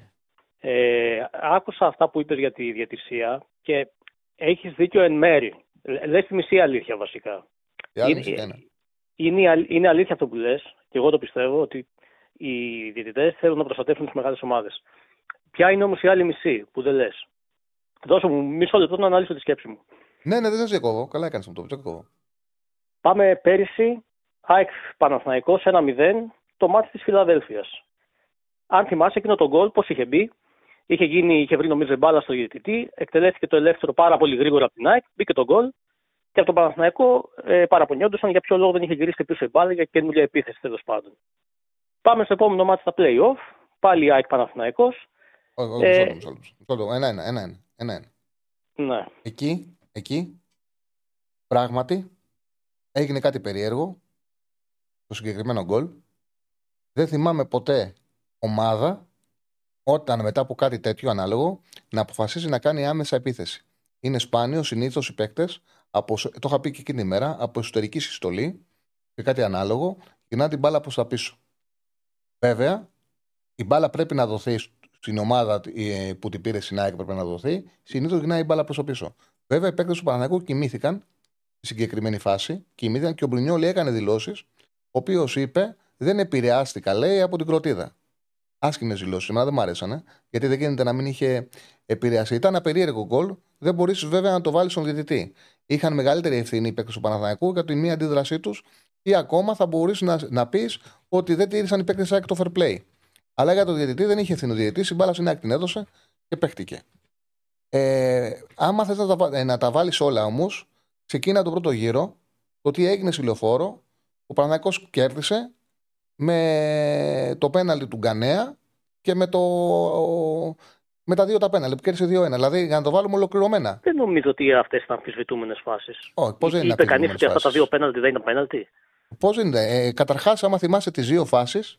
Τις δύο φάσεις. Την πρώτη ε, φάση. Θυμάμαι, ήταν το χέρι του Χατζησαφή και ήταν και το μαρκάρισμα ναι. του Γκάνια στη γραμμή της περιοχής. Στο... Και δεν είπε ε... κανένα ότι, ήταν, δεν είπε κανένας ότι ήταν είχε πέναλτι καμία από τις δύο; Ποιο δεν ήταν πέναλτι; Καταρχάς είναι δύο πέναλτι, τα οποία άμα θυμάσαι, ε, στο πρώτο πέναλτι του Χατζησαφή υπάρχει σπρόξιμο. Υπάρχει μια επαφή. Σπρόξιμο δεν ο... υπάρχει. Ο Χατζησαφή πηδάει στον αέρα. Υπάρχει μια επαφή στο Χατζησαφή. Άκουσε με. Είναι, είναι οι συγκεκριμένες φάσεις. Μην τα βλέπεις όλα υπέρ της ομάδας σου. Οι συγκεκριμένες φάσεις είναι οι εξής. Όταν πηδάει ο Χατζησαφή στον αέρα, υπάρχει μια επαφή που τον κάνει να χάνει τον, την ισορροπία του και ο διαιτητής θεωρεί ότι αυτή η επαφή δεν είναι ικανή για να δώσει φάουλ. Και γι' αυτό το λόγο δίνει πέναλτι. Σωστά μέχρι εδώ. Από τη στιγμή που ο διαιτητής από τη στιγμή που ο διαιτητής θεώρησε ότι εγώ, σαν διαιτητή, αυτή την επαφή δεν της σφυρίζω φάουλ, μου κάνει πάρα πολύ εντύπωση που θεώρησε την επαφή του Λιβάη στον Κανέα, την θεώρησε πέναλτι. Δηλαδή με το ίδιο πρίσμα έπρεπε ή να πει σαν διαιτητής, εγώ αυτό το ακούμπημα για μένα δεν είναι ανατροπή, δεν είναι ούτε φάουλ, δεν είναι ούτε πέναλτι και να δώσει ένα από τα δύο, να δώσει, δηλαδή να δώσει να μην δώσει φάουλ και να δώσει, πέναλ, να δώσει φάουλ στον ε, Χατσαφή και να δώσει πέναλ στον, ε, στον Κάνεα, να δώσει ένα από τα δύο, ή το ανάποδο. Δεν μπορεί να, ούτε και τα δύο να τα δώσεις πέναλτι, ούτε κανένα από τα δύο να μην τα δώσεις. Ήταν ξεκάθαρο ότι χρησιμοποίησε διαφορετική λογική στις δύο φάσεις. Θεωρώ ότι δεν το προσεγγίζεις. Ε, δεν, δεν το προσεγγίζεις αυτό το θέμα. Γιατί δεν γίνεται να δώσεις ε, φάουλ που λες εκεί στο Χατζησαφή, γιατί πηδάκι η φορά του σώματό του είναι αντίστροφη με, με το σπρόξιμο. Αν υπήρξε σπρόξιμο, θα έπρεπε να φύγει προς τα μπροστά. Δεν γίνεται να, να σπρώχνετε υπήρξε... και να τραβιέται προς τα πίσω. Πώς γίνεται υπήρξε... αυτό; Υπήρξε σπρόξιμο, υπήρξε, υπήρχε επαφή. Άμα ο διαιτητής δεν ήθελε να δώσει φάουλ στη συγκεκριμένη φάση, αν δεν ήθελε να δώσει φάουλ, δεν έπρεπε να δώσει και πέναλ στον Κάνεα. Γιατί και εκεί μια επαφή ήταν. Μια επαφή ήταν που δόθηκε ανατροπή. Δεν μπορεί και τις δύο φάσεις να τις κρίνεις υπέρ της μιας ομάδας. Δεν γίνεται. Είναι παρόμοιες φάσεις και τις δύο τις έδωσε υπέρ του Παναθηναϊκού. Παρόμοι, με, δηλαδή χρησιμοποίησε διαφορετική λογική για να κρίνει παρόμοιες φάσεις. Κατά την άποψή μου. Απλά ρε παιδί μου, άμα, εγώ... άμα θες να τα βάλεις κάτω και να, και να βγεις και να μιλήσεις και να πεις ότι αδικείται μόνιμο ο Παναθηναϊκός, να βάλεις όλες τις φάσεις. Να βάλεις όλα, να τα βάλεις όλα. Α, άφησε με μισό λεπτό, είπες στα μαθήματα, ναι, δεν μ' άφησες για να αναλύσω τη σκέψη. Όχι, δεν σε άφησα, δεν άφησα γιατί πήγες να πεις τη δική σου αλήθεια. Εγώ θέλω να λέμε ολοκληρωμένες όλες τις αλήθειες. Ναι, ολοκληρωμένο, θέλω να το δω κι εγώ. Έχουμε το μάτσο εκείνο. Πάμε μετά στα playoff έχουμε το ΑΕΚ Παναθηναϊκός που είναι το χέρι του Άμραμπατ. Δεν τον αποβάλλει. Το θυμόμαστε όλοι αυτό το πράγμα. Είναι τον Ταμπάνοβιτ. Δεν το δίνει. Φεύγει κι αυτό. Πάμε στο Παναθηναϊκό ΣΑΕΚ. Εκεί, αν θυμάσαι. Ο Νταμπάνοβιτ είχε, μια άθλη... είχε μια άθλια διετησία. Ωραία. Στο Παναθηναϊκό ΣΑΕΚ. Και αδίκη, στο, στον επαναληπτικό. Αδίκησε τον Παναθηναϊκό. Εκεί έχουμε δύο βαθιές μπαλιές, αν θυμάσαι, που έχει κάνει τραβήγματα ο Μουκουντή στο τέλος του ημιχρόνου Τραβήγματα δηλαδή που φεύγει ο, Σπο, ο Σπόραρ. Για, για, για, ποιο μάτς λες; Για, τον, για το δεύτερο μάτς της Λεωφόρου, το Παναθηναϊκό ναι. το 0-0. Άσο, ήταν πολύ καλύτερη ΑΕΚ. Άσο, τυχερός ο Μάγκος που είναι σοπαλία. Δεν έχει σημασία ποιος ήταν καλύτερος. Τώρα συζητάμε για τη θυσία. Δεν είχε Καλύτερος μπορεί να είναι και η Μαρσέη. Μπορεί να ήταν καλύτερη, αλλά πέρασε ο Παναθηναϊκός. Δεν, είχε, δεν, είχε, δεν είχε θέμα για τη διαιτησία εκείνο το παιχνίδι. Δεν είχε θέμα, αλλά εγώ σου εξηγώ κάτι. Γιατί Δεν θέλω να είχε καταλήξω κάπου. Έχει, ο, ο Μουκουντή έχει κάνει δύο με τη φορέ δική- φάουλ για με κάρτα. τη δεν δική την σου έχει πάρει. πραγματικότητα. Στα δύο παιχνίδια, στα δύο παιχνίδια που υπήρξε. Όχι, στο ένα μάτσο που υπήρξε νική ο Παναναναϊκό έχει πάρει δύο πέναλτι ο Παναναναϊκό. Έχει Μμμ. πάρει δύο πέναλτι, τα οποία ήταν στο όριο και τα δύο και τα πήρε και τα δύο. Και όντως ο Νταμπράνοβιτς αδίκησε, τον αδίκησε, πραγματικά τον αδίκησε τον Παναναναϊκό. Ήταν μια πάρα πολύ κακή διαιτησία. Για μένα είναι η χειρότερη διαιτησία που έχει κάνει ξένος γιατί στην Ελλάδα. Και όντως εκεί είχε αδικηθεί ο Παναναναϊκός. Ωραία. Στο, στο επόμενο μάτι εσύ διαφωνείς. Δηλαδή ότι ο Μουκουντή δεν Δεν έπρεπε να διαφωνώ, ήταν αποβληθεί. πολύ καλύτερη η ΑΕΚ. μωρέ, δεν Ότι ο, διαφωνώ. ο Να- Βίντα να- να παίρνω μπορεί να την ήταν η φάση καλύτερη τώρα. η ΑΕΚ. Δεν διαφωνώ σε αυτό. Έλα, Σου μα, να εξηγώ παίρνω όμω τώρα αν τη παίχτηκε φάση τόσο- ισόνομα το παιχνίδι. Παίχτηκε Τι ισόνομα. τι παίχτηκε. Μα τι όνομα, η παίκτη Σάικ Δεν έπρεπε να αποβληθεί ο παιχνίδι. Μουκουντή. Σε εκείνο το παιχνίδι η παίκτη Σάικ ήταν κορονοϊό και το Παναθηναϊκό το πάτησε. Ο, ο, ο Βίντα, θυμάσαι που έχει, κάνει, έχει, έχει χάσει τη αισθήση του Τσοκάη από την κεφαλιά. Το θυμάσαι αυτό; Έλα, ρε φίλε. τώρα, Θυμάσαι κάτσε ότι ο να Βίντα τώρα. είχε, είχε Ήτανε- κάρτα τότε. Όχι, και όχι, δεν την όχι, πήρε όχι, τη δεν, το, δεύτερη. δεν το θυμάμαι. Ήταν πολύ καλύτερη η ΑΕΚ, αυτό θυμάμαι. Ωραία. Δεν μπορώ Ε, να το- κάτσω στο- να κάνω στο- παραθυλογική. στο θυμίζω. Ήταν πολύ καλύτερη η ΑΕΚ, αυτό θυμάμαι. Ποιο είναι το θέμα όμως με την ΑΕΚ, πού θέλω να καταλήξω ε, για να ολοκληρώσω το σκεπτικό μου. Η ΑΕΚ, όπως ξέρουμε, είναι μια ομάδα που παίζει με ένταση. Πολύ. Ο Παναθηναϊκός Παίζει- παίκτη θεωρεί ότι αδικήθηκε από τη διετησία.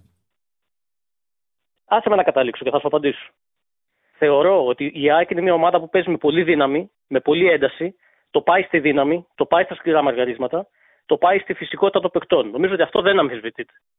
Όταν λοιπόν εσύ, σαν διαιτητής, χαρίζεις κίτρινη στο ένα μάτι, χαρίζεις δεύτερη κίτρινη στο άλλο, χαρίζεις δεύτερη κίτρινη στο τρίτο, έμεσα τη λες παίξε δυνατά. Μα οι καλοί διαιτητές έτσι λένε. Ο καλός ο διαιτητής είναι αυτός ο οποίος δεν δείχνει για πλάκα την κάρτα. Αφήνει το παιχνίδι. Ε, αφήνει την ενέργεια, αφήνει το- την ένταση, αφήνει το τρέξιμο. Ασφαλώς ο καλός ο διαιτητής θα αφήσει την ομάδα να παίξει δυνατά.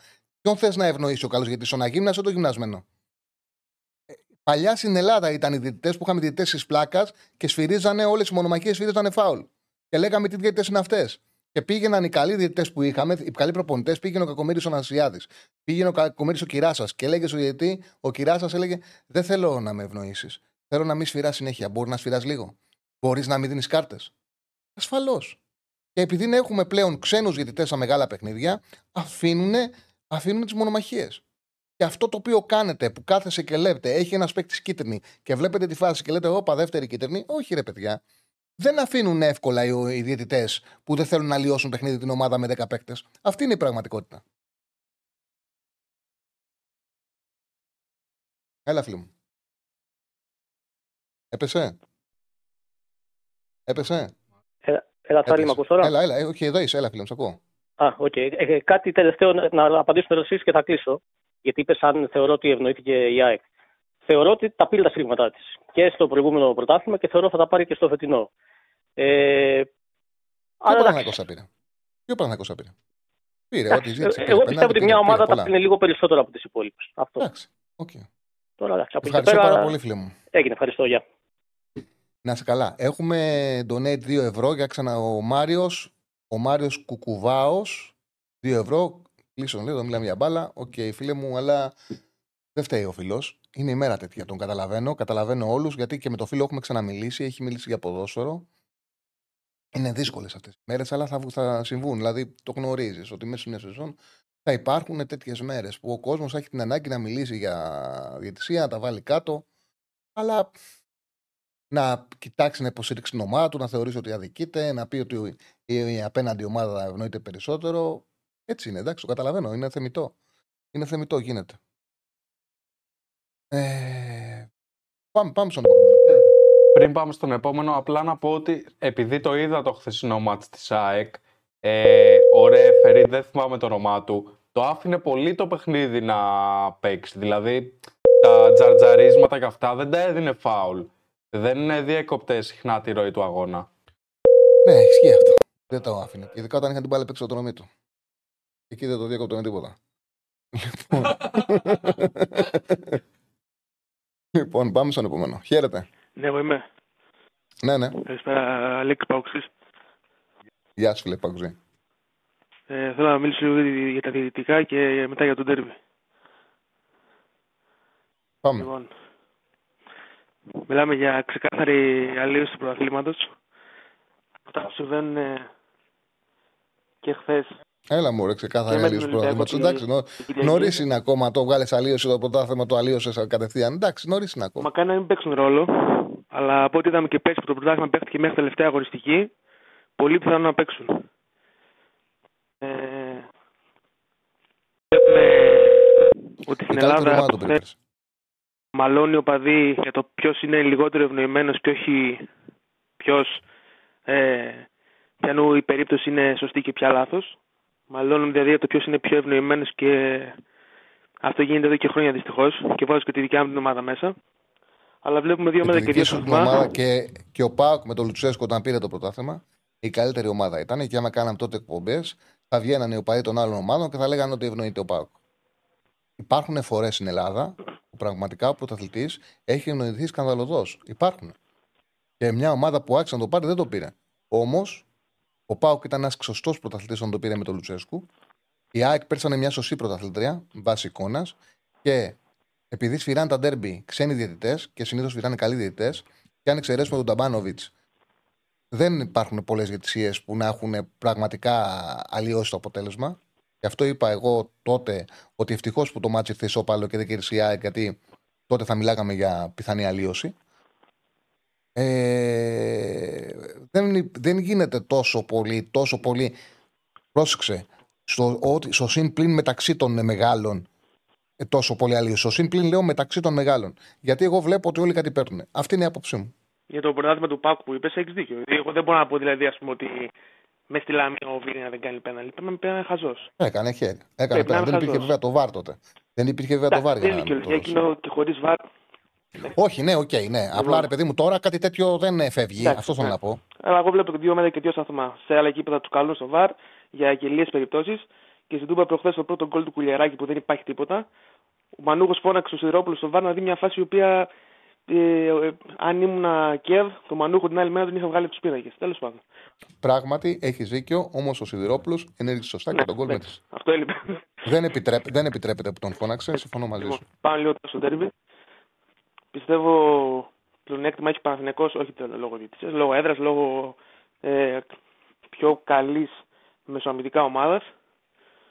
Αλλά οι απουσίες που κατεβαίνει με, χωρίς Σπόραρ και χωρίς ε, τον, ε, πώς τον είπαμε, τον Πάλμερ, Πάλμερ λέγεται, Πάλμερ. Ε, και με την απουσία του Μάγκλουσον, ο Πόκ έχει ευκαιρία να πάρει αποτέλεσμα. Το, πήρε, το έκανε πέρσι με χειρότερο ρόστερ, γιατί να το κάνει και φέτος. Πιστεύω Καλώς. θα αφήσει τον Τάισον στον πάγκο. Πρέπει, γιατί τρία συνεχόμενα μάτς βασικός δεν νομίζω να καταφέρει να τα βγάλει πέρα ο Τάισον. Όχι ότι είναι κακός, αλλά λόγω ηλικίας. Και θα πάει. Όχι, μωρέ, και άμα, δεν, άμα ήθελε να τον βάλει, θα τους είναι τρία συνεχόμενα μάτς. Δεν θα τους τα έδινε Ε, τα θα πάει τα με προηγούμενα. Κωνσταντίνα Ντεσπότοφ και Νομίζω και ότι δύσκολα. ξεκάθαρα το πλάνο του ότι έβαλε βασικό τον, ε, ε, τον Ζήφκοβιτς, τον ε, Ντεσπότοφ Σαγιάννενα, βασικό τον Ζήφκοβιτς ε, προχτές και στα δύο βασικό τον Τάισον δείχνει ότι τώρα θα πάει με Ζήφκοβιτ Ντεσπότοφ. Είναι ξεκάθαρο. και με... Παρότι ο Τάισον είναι πολύ φορμαρισμένο. Εννοείται, εννοείται. Απλά λόγω ηλικίας ε, είναι φυσιολογικό να μην μπορεί να βγάλει συνεχόμενα μάτια Ναι. ε, βασικός. Θα το πάει συντηρητικά και όχι ε, στην αρχή εντάξει πάντα μπαίνει με πίεση ο Λουτσέσκου. Μετά θα αφήσει, πιστεύω θα αφήσει την μπάλα στον Παναθηναϊκό και θα, ξε- και θα χτυπήσει την κόντρα επίθεση που είναι το πιο καλό, ε, ο πιο, πιο συχνός τρόπος σκαρίσματος για τον Πάουκ, σε ανοιχτό χώρο. Θα βάλει πιστεύω τον Μπράντον και τον Σαμάτα. Μπορεί να υποστηρίξει πιστεύω καλύτερα αυτό το παιχνίδι από, το, από τη Σαμάτα. Και Στο πάω συμφωνώ και εγώ μαζί σου ότι ταιριάζει ο χώρος. Ο Λουτσέσκου δεν ξέρω κατά πόσο θέλει να παίζει στο χώρο, γιατί θέλει να παίζει ένα ποδόσφαιρο ελεγχόμενης κατοχής με πολλές πάσες. Αλλά στους παίκτες του ΠΑΟΚ όντως ταιριάζει να παίζουν γρήγορα και να χτυπάνε άμεσα.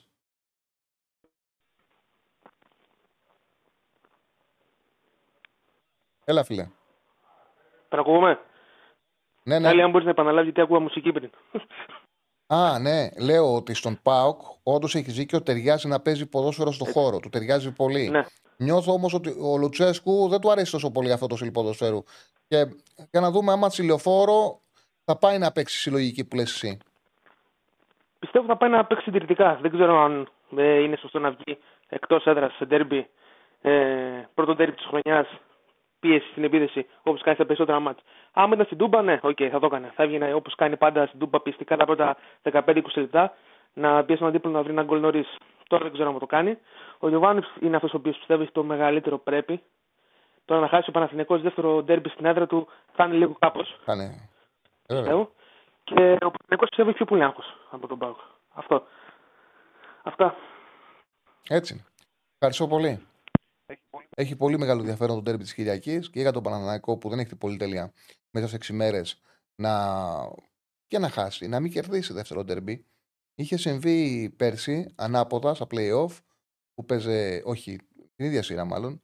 Παίξει πρώτα με την ΑΕΚ και μετά με τον, ε, μετά με τον ΠΑΟΚ. Ήθελε μια νίκη για να πάρει το πρωτάθλημα. Αν κέρδιζε ένα παιχνίδι, θα πήγαινε να παίξει για την ισοπαλία σου Καρεσκάκη.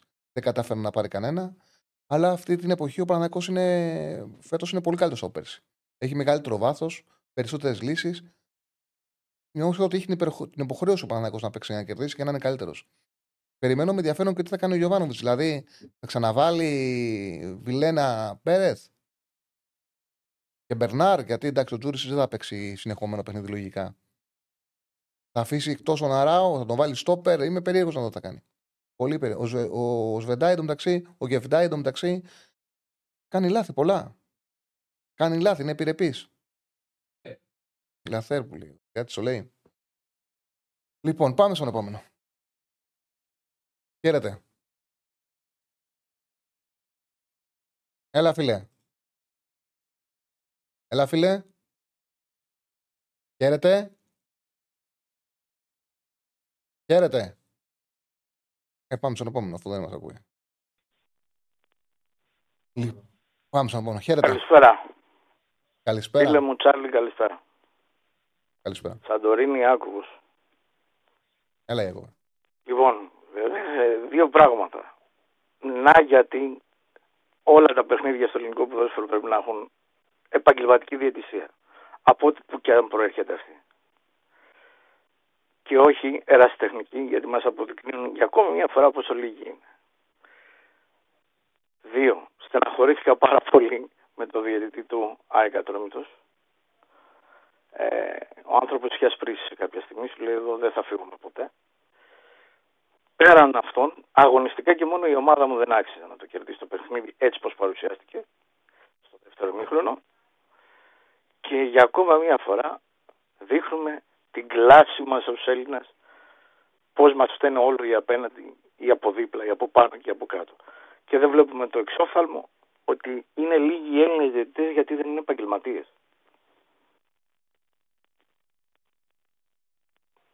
Αυτά τα ολίγα, δεν ξέρω αν με άκουσες. Δεν έχω καμία. Κοίταξε, σ' άκουσα, σ' άκουσα προσεκτικά. Πιστεύω ότι. Εγώ δεν πιστεύω στον Έλληνα διαιτητή. Δεν μου έχει δώσει την, ε, το ερέθισμα, την αφορμή για να πιστεύω. Δεν πιστεύω στον Έλληνα διαιτητή. Όταν λέω επαγγελματίες, εννοώ να έχουν και τις ανάλογες κυρώσεις όπως ένας επαγγελματίας στη δουλειά του. Και εμείς έχουμε επαγγελματικέ κυρώσεις και εσείς να εκπαιδεύονται κανονικά, να μπορούν να έχουν κυρώσεις επαγγελματικές και να πληρώνονται και αναλόγως. Καταλαβαίνω ότι Είναι- αυτό πάμε πίσω έχει πολύ ψωμί, αλλά δεν θέλω να μείνω στα της διαιτησίας. Δεν πιστεύω στον Ελλήντα διαιτητή, ούτε κι εγώ. Αλλά αν είναι επαγγελματίας ο διαιτητή, θα μπορείς κάπου να αποφανθείς, αν μη τι άλλο.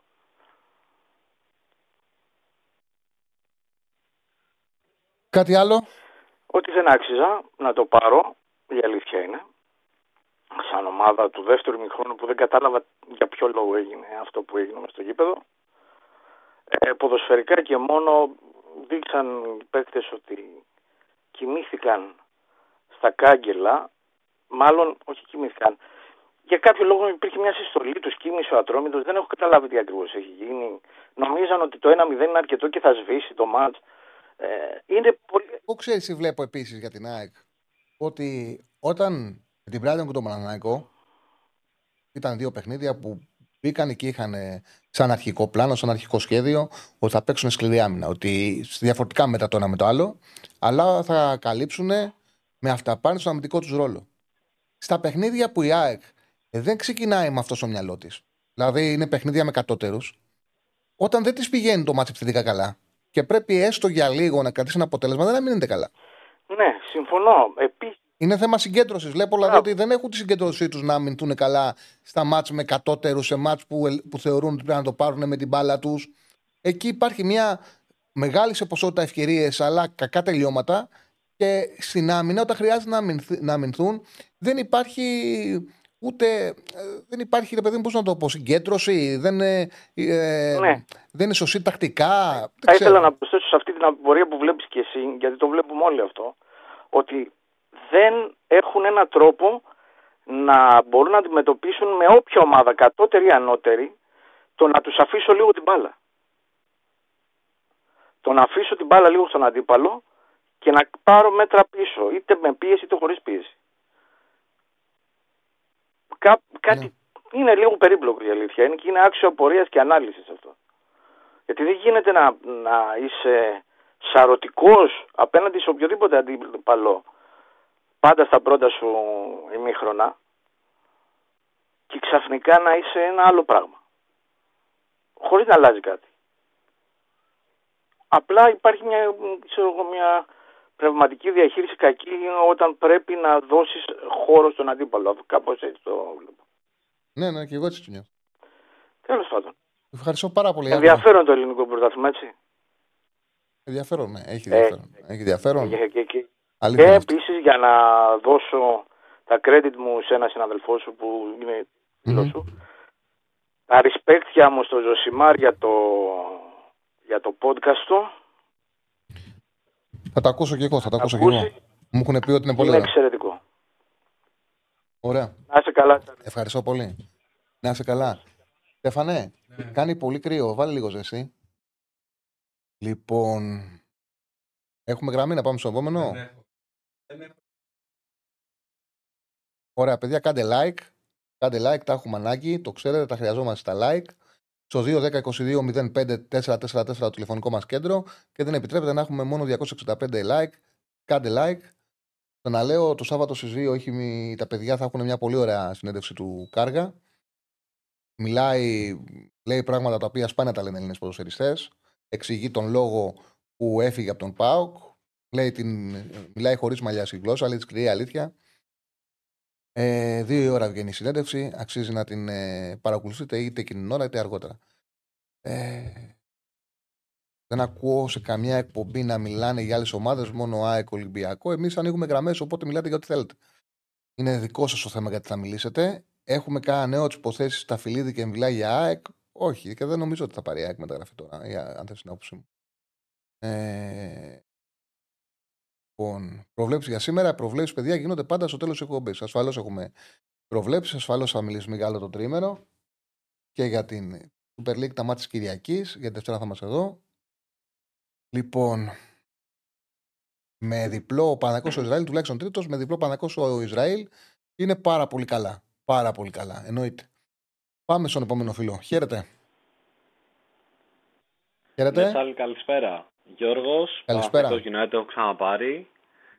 Γεια σου Γιώργο. Ε, να πω ότι ευχαριστήθηκα πάρα πολύ την πρώτη ώρα πριν τις γραμμές που έκανες την ανάλυση για τα επιμέρους παιχνίδια και για τα λάθη που βιώσαμε όλοι στα, ε, στα μάτσα από κυρίως τους διαιτητές και να ψηλοστηρίξω αυτό που είπε ο φίλος ο Παοκτζής πριν παρόλο που έπεσα να το φάνω από το chat δεν πειράζει ε, γιατί όντως μπορεί να γκρίνιαζε ο Πάοκ τα προηγούμενα χρόνια για καταστημένο των Αθηνών και ε, εντάξει να μην δινόντουσαν ας πούμε, παιχνίδια στην περιοχή τους κτλ. Αλλά εντάξει, τώρα τρία παιχνίδια σε ρί ήταν ε, το ένα καλύτερο από το άλλο. Και παρότι όντως δεν αλλοιώνει το μεταξύ τους, τη διαφορά τους, δηλαδή ότι τρεις βαθμούς πήραν όλοι, ε, αλλοιώνει λίγο την εικόνα όντως του πρωταθλήματος. Δηλαδή για τον Αστέρα επίτρεψέ μου να σου πω ότι το 1-4 θα μπορούσε να ήταν και ένα 2-3 του, του Αστέρα. Ναι, απλά νομ- νομίζω ότι ο Παναθηναϊκός ε, το πιο πιθανό να το πάρει το μάτι. στον Σίγουρα, και εγώ πιστεύω θα το έπαιρνε. Απλά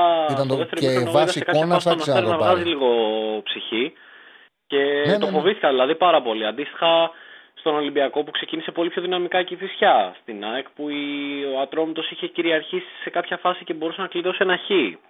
Αλλά εντάξει, όντως ε, ας το θεωρήσουμε ότι ήταν ατοπήματα και ότι εφ- οφείλεται στο ότι η ελληνική διετησία δεν έχει εξελιχθεί στα χρόνια. Δεν προστατεύεται κιόλας. Δηλαδή δεν ακολουθούμε κανονισμό UEFA από την άποψη ότι όποιος μπαίνει από διτήρια πρέπει να ξέρουμε ποιος είναι, να έχει καρτελάκι Ναι. και τα σχετικά. Α- απλά είναι πολύπλοκο, είναι πολύπλοκο το συγκεκριμένο γιατί κοίταξε να δεις. κάνανε, λάθη, ε, κάνανε λάθος το... τη φάση με το, με το πέναλτι κάνανε λάθος το ατρόμητος. Ναι, ναι, ναι, ναι. ναι. Ε, Δώσαν, δώσαν, δώσαν offside, αλλά το VAR κατευθείαν Επενέβη. βάσει της λογικής επενέβη, έδωσε κόκκινη και αποβολή. Δηλαδή μπορεί να σώσει.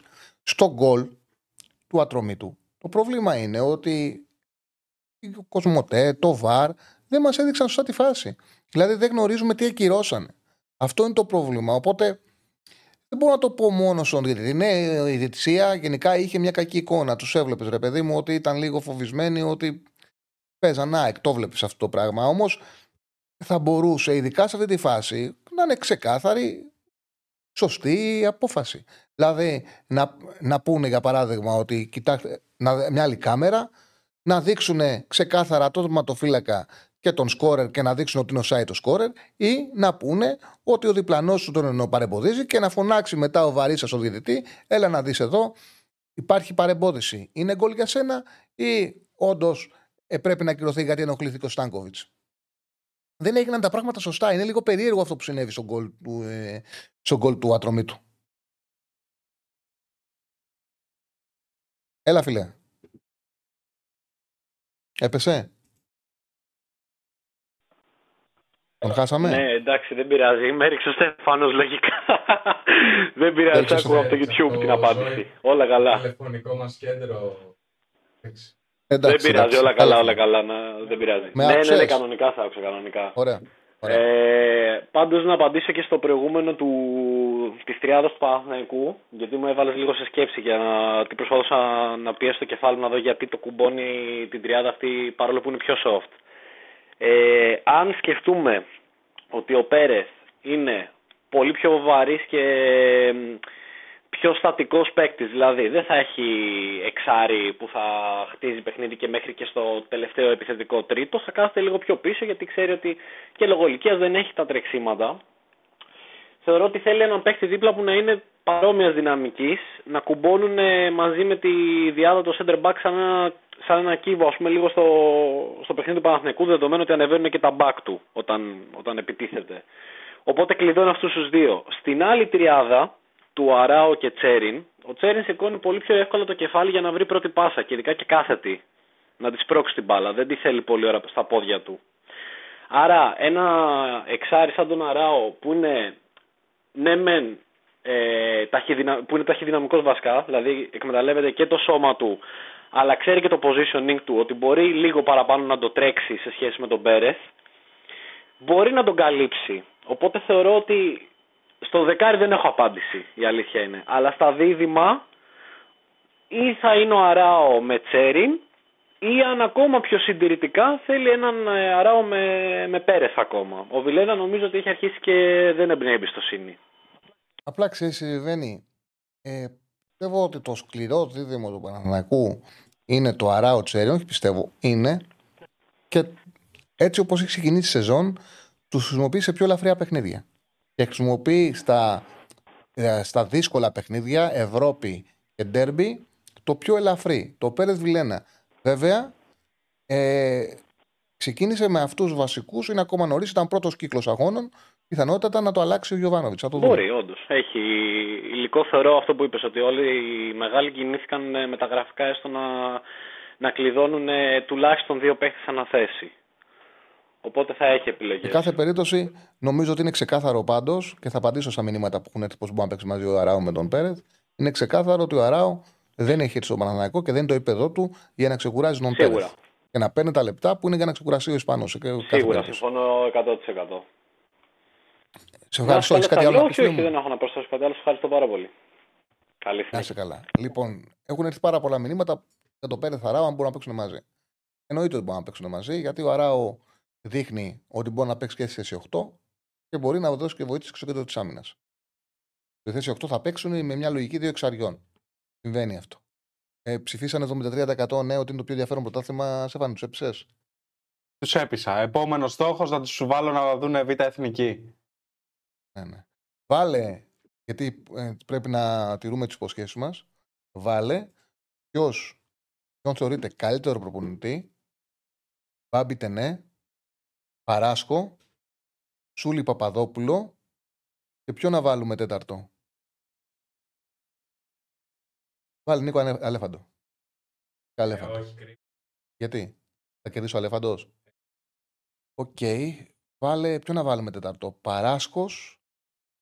Κοίταξε, πολλές ομάδες παίρναν να είναι πιο παλιά αυτοί. Αρχοντίδη, Γεωργιάδης, δεν τους ξέρει ο κόσμος. Παράσκο. Πυρό πήγε μόνο ο Άρη, δεν είχε τόσο, δεν είχε τόσο μεγάλη διαδρομή. Παράσκος. Ε, Τενές. Πυρό, ποιο να βάλουμε. Τούλης, Όχι, είναι καινούριο αυτός. Ναι, είναι Νίκος Ανασόπουλο. Είναι Νίκος Ανασόπουλο. Πάρε αυτή την τετράδα προπονητών. Ποιον θεωρείτε καλύτερο προπονητή; Μπάμπι Τενέ, Σούλη Παπαδόπουλο, Νίκο Αναστόπουλο ε, ή Παράσκο. Πρώτα όμως θα κάνουν like και μετά θα ψηφίσουν. Ναι, ναι. Οπότε πόσα like έχουμε; 3.34. Ε, να πάνε 500 like να βάλουμε το poll. Έτσι δεν είναι; Μια χαρά. Ωραία. Λοιπόν, πάμε, πάμε στον επόμενο. Α, έλεγα όχι, όχι, έλεγα για τον Πέρεθ Αράο. Έλεγα για τον Αράο λοιπόν ότι ξεκάθαρα μπορεί να παίξει σε 8 σε μια λογική με δύο αμυντικούς σκάφο Παναθηναϊκός και να πρέπει αυτά τα μάτια να επιτίθεται με τέσσερις παίκτες. Δηλαδή να πάρεις ασφάλεια από δύο κεντρικά χαφ, πο- ε, στατικά Πέρεθ, ε, Αράο, Αράο που είχε και κάθετη κίνηση να παίξει το 8 και είναι καλός και στις δύο περιοχές. Και με αυτόν τον τρόπο να πάρεις μεγαλύτερες ελευθερίες από τους τέσσερις παίκτες που παίζουν ψηλά. Εντάξει, δεν μπορούμε να τους βάλουμε όλους. Μέχρι τέσσερις χωράει το πόλ. Θα βάλουμε αυτούς τους τέσσερις και μετά άλλη φορά θα κάνουμε και άλλους προπονητές. Ασφαλώς θα δώσει βοήθειες και στόπερ. Και τώρα που έχει τραυματισμό στο Παναναναϊκό στο κέντρο της άμυνας, εγώ θεωρώ πολύ πιθανό να τον δούμε τον ε, Αράο κεντρικό αμυντικό με τον Πάουκ. Ε, αν όχι από την αρχή, σε ένα διάστημα του αγώνα. Το θεωρώ πολύ πιθανό. Αράο μπορεί να δώσει μέση χρονιά, θα, δω, θα πάρει παιχνίδια στο κέντρο της άμυνας. Αλλά νομίζω ότι πρέπει να πάρει και ένα σημαντικό, σημαντικό λεπτό, σημαντικό χρόνο σαν εξάρι. Δηλαδή πρέπει σιγά σιγά αυτός να γίνει το καλό εξάρι του Παναθηναϊκού. Λοιπόν, ο φίλος ο Μάριος στέλνει 5 ευρώ. Κατέβασε το λίγο. Και λέει: Κεντρική η ΚΕΔ θεωρεί σύμφωνα με πληροφορίες ότι μπήκαν λάθος οι γραμμές στη συγκεκριμένη φάση του ΑΕΚ Ατρόμητος. Ε, από τον Καζέτα λέει το διάβασε ο φίλος ο Μάριος. Μα φάνηκε ότι έγινε κάτι. Φάνηκε, παιδί, ότι έχει γίνει κάτι περίεργο στο Σουκέ. Ε, πάμε, πάμε στον επόμενο. Χαίρετε. Χαίρετε. Ναι, έλα Τσάρλι. Λαμπαίνω να το τσεκάρω κι εγώ. Έλα, Θανάση. Δεν με λένε Θανάση, Μπάμπης από Λικόβρηση. Α, συγγνώμη, συγγνώμη, πέρασα τη φωνή σου, φίλε μου. Οκ, Ακούω. οκ. Ε, Ολυμπιακός και Λίβερπουλ. Γεια σου. Ε, για τη φάση του γκολ του Ατρομήτου θέλω να πω. Είναι όντως ο Gazzetta γιατί πήγα απλά να το τσεκάρω. Η- Η ΚΕΔ λέει θεωρεί ότι μπήκαν λαθασμένες οι γραμμές στη φάση του ακυρωθέντος γκολ του Ατρομήτου. Είναι πρώτο θέμα αυτή τη στιγμή στο site. Ok. Μάλιστα. Τουλάχιστον έπρεπε να υπάρχει μια επίσημη ενημέρωση. Ε, έλα, φίλε μου, σ' ακούμε. Ναι, ε, ήθελα να πω ότι νομίζω το γκολ του Ατρόμητ σωστά ακυρώθηκε. Βέβαια για το λάθος λόγο. Ε, έχουν βάλει κάτι γραμμές τώρα.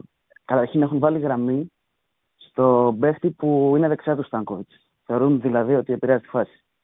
Εγώ δεν το θεωρώ αυτό βέβαια. Άμα γινόταν αυτό, έπρεπε να το φωνάξουν όμως. Αν γινόταν αυτό, Εκτός δεν, αν μπορού- δεν ε, επιτρεπότανε. ήταν αυτό δεν που έδωσε επιτρεπότανε. offside. Μπορεί να δώσαν αυτόν offside από την αρχή. Α, να δώσανε αυτόν ο site. Μα υποτίθεται ότι τον επηρέασε για φάουλ. Τέλος πάντων, οκ, τα κάνανε σαλάτα. Πάντως Τα- έπρεπε ναι, να τα- τον. ε, Τα έχουν κάνει σαλάτα. ναι, ναι, έχουν βάλει. Καταρχήν η γραμμή του Στάνκοβιτ δεν, δεν βλέπουμε πώς έχει τοποθετηθεί. Είναι λες και την Ναι, έχουν βάλει στην τύχη. Πάρε. Ε, Παρ' όλα αυτά, αφού δεν, από τη λήψη δεν μπορεί να τοποθετηθεί η γραμμή στα Στάνκοβιτς, ούτε έχουμε δει κάποια άλλη λήψη της φάσης. Άρα δεν μπορεί να πάρει απόφαση το ΒΑΡ. Και άρα πρέπει να ισχύσει η αρχική απόφαση. Όπως είχε γίνει, αν θυμάσαι, πέρσι σε ένα μάτι κυπέλου Liverpool Wolves, είχαν ακυρώσει ένα γκολ της Wolves και καμ- δεν υπήρχε offside. Και μετά από δύο μέρες βγήκε ένα βίντεο από την Κερκίδα. Που Φαίνονταν ξεκάθαρα ότι δεν υπάρχει offside, αλλά αυτή η λήψη δεν υπήρχε στο βάρο, οπότε ακυρώθηκε. Νομίζω ότι κάτι τέτοιο ισχύει και στην προηγούμενη περίπτωση. Τώρα γιατί βάλουν αυτή τη γραμμή τη, την τυχαία δεν ξέρω. Δεν μας δείξανε μια, μια, μας δείξανε μια γραμμή. που μας- δεν υπάρχει αυτό. Τράβηξαν μια γραμμή και μας την έδειξαν. Ήταν, ήταν τρομερό. Ήταν τρομερό. Ναι, ναι. Α, και να πω και για το χέρι του Ζήνη ότι και να έχει κάνει χέρι, ε, δεν, δεν μπορεί να πάρει πίσω το πέναλτι νομίζω γιατί δεν, είναι, δεν μπαίνει γκολ απευθείας με το χέρι και δεν το έχει κάνει και επίτηδες. Δηλαδή δεν μπορεί να το έχει κάνει Όχι. επίτηδες. βέβαια. Στο- στο- στον- δεν υπάρχει πρόθεση στον επιθετικό. Ναι, Στον επιθετικό, αν η μπάλα κουμπίσει το χέρι, είναι φάουλ. ναι. Η πρόθεση υπάρχει στον αμυνόμενο. Στον επιτεθόμενο, στον αυτό που κάνει επίθεση, αν η μπάλα χτυπήσει το χέρι, είναι φάουλ. Αυτό Και λέω. πλέον το κοιτάνε στο βαρ και αν η μπάλα χτυπήσει το χέρι, το ακυρώνει. Δεν μπορεί να ξέρεις ξεκάθαρα. Εγώ, ως φορσινίδα, δεν μπορώ να καταλάβω αν έκανε χέρι ή όχι. Αν Και εγώ κάποιος δεν μπορώ να έχει- καταλάβω. Νομίζω Δεν δεν, μπορώ να βρήκε καταλάβω. πάντως. Δεν ξέρω, αλλά άμα δεν φαίνεται, δεν το δίνεις. Δηλαδή κάτι το οποίο δεν φαίνεται με σιγουριά, δεν μπορεί να το δώσεις. Να το δώσεις. Δεν λέω κάτι για το συγκεκριμένο. Για το συγκεκριμένο έχω μια θέση για τα πέναλτι, τα, για αυτά τα πέναλτι, αλλά το ξαναλέω ότι στην Ελλάδα αυτά τα πέναλτι σφυρίζονται. Έχουμε δει να σφυρίζονται τόσες φορές, οπότε δεν μπορούμε να πούμε κάτι. Ναι, ναι. Ε, ξέχασα για λίγο. Άκουγα μουσικέ κι εγώ. Έχει πρόβλημα τηλεφωνικού κέντρου, θα, το, θα προσπαθήσουμε να το διορθώσουμε. Ok, ok. Ε, συνέχισε, φίλε μου. συνέχισε. Ε, αυτό και να πω ότι γενικά, όπως λες και εσύ, γενικά οι, ομάδες, οι μεγάλες ομάδες παίρνουν τα σφυρίγματα. Δεν είναι ότι πρέ- ευνοείται κάποιο συγκεκριμένα. Θεωρώ ότι απλά οι διαιτητές φοβούνται, έχουν την πίεση από τον τύπο, από τον κόσμο και γι' αυτό βλέπουμε αυτά τα σφυρίγματα. Δεν νομίζω ότι είναι κάτι για να ευνοηθεί Δεν η μπορεί, σου ΑΕΚ ή λέω ο ο διαιτητής, Παναθηναϊκός. Ε, Σου λέω διαιτητής ότι αν πάω και αδικήσω την ΑΕΚ, μετά θα θέλουν να σφυρίζω κανένα παιχνίδι. Ορισμούς κάνουν, οπότε γιατί να τα έχω άσχημα με την ΑΕΚ, γιατί να τα έχω άσχημα με τον Παναθηναϊκό, γιατί να τα έχω άσχημα με τον Ολυμπιακό, γιατί να τα έχω άσχημα με τις μεγάλες ομάδες. Ε, και παίζουν υπέρ τους. Αυτό βλέπω ότι συμβαίνει. Αυτό βλέπω. Ότι οι διαιτητές, όταν πηγαίνουν να σφυρίξουν μια μεγάλη ομάδα πλέον, επειδή ξέρουν ότι άμα δεν τους θέλουν, δεν. Εδώ ορίζουν ένα διαιτητή και γίνεται χαμός. Οπότε πώς θα πάει ο διαιτητής τώρα, Ευαγγέλου, που θέλει να παίξει και να πληρώνεται στο, ε, σε ένα παιχνίδι που παίζει ο Παναναναϊκό Ολυμπιακός και να παίξει τον μικρό; Δεν είναι εύκολο να παίξει 50-50. Δεν είναι εύκολο. Ναι. Απλά τουλάχιστον με το VAR, με το VAR, αν το VAR το χειριστούμε σωστά, δεν είναι εύκολο να γίνει ένα ακραίο λάθος στο γάμο του. Δηλαδή δεν μπορώ να καταλάβω πώς έγιναν αυτά χτες. Μου φαίνεται, μου φαίνεται τραβηγμένο. Τραβηγμένο. Και να κάθονται τώρα να λένε ε, ο κανονισμός λέει. Μα δεν ήταν παρατεταμένο τράβηγμα με το στο φάουλ του Τζούρισιτς. Δεν ήταν παρατεταμένο τράβηγμα. Εκεί έγινε έξω. Έγινε μετά πέσανε μέσα. Οκ. Θα πέσουν μέσα, θα πέσουν και έξω, θα πέσουν ανάποδα. Τέλος πάντων. Εντάξει. Αυτά ήθελα να Σε πω. ευχαριστώ πολύ. Ευχαριστώ, καλή Ευχαριστώ πάρα πολύ. Να είσαι καλά. Δεν λέει κάποιος δεν ευνοήθηκε. Α, όχι. Εντάξει, τι, τι συζητάμε τώρα. Η ΑΕΚ ευνοήθηκε. Και ο Παναθηναϊκός ευνοήθηκε. Απλά του πιστεύω ότι ο Παναθηναϊκός θα κέρδιζε έτσι. ίδιος. Έτσι φαινόταν. δηλαδή. Φαινόταν ότι ο Παναθηναϊκός θα κέρδιζε. Η ΑΕΚ ενώ μπορούσε να το καθαρίσει το παιχνίδι, έφτασε ένα- σε ένα σημείο να φλερτάρει με την Κέλα και θα την έκανε. Το πιο πιθανό ήταν να την έκανε. Πώς έχει ξεκινήσει το πόλ μας, γιατί έχει ενδιαφέρον; Σε σύνολο 161 ψήφων, ε, ο Παράσχος, Γιώργος Παράσχος έρχεται πρώτος με 39%, δεύτερος είναι ο Μπάμπης ο Τενές με 32%, τρίτος ο Σούλης Παπαδόπουλος με 16% και τέταρτος ο Νίκος Αναστόπουλος με 13%. Και τα το έχουν τον Ανασόπουλο. Εντάξει, άμα είναι μικρή ηλικιακά δεν θα τον θυμούνται κιόλας. Εντάξει, προπονητής ακόμα είναι. Κάνει εντύπωση. Όχι ότι δεν είναι, απλά περίμενα ότι και οι Ολυμπιακοί θα, πει- θα τον, ε, τον ψηφίσουν. Λοιπόν, μια ερώτηση, για πήγαινε λίγο παραπάνω να δω το προηγούμενο.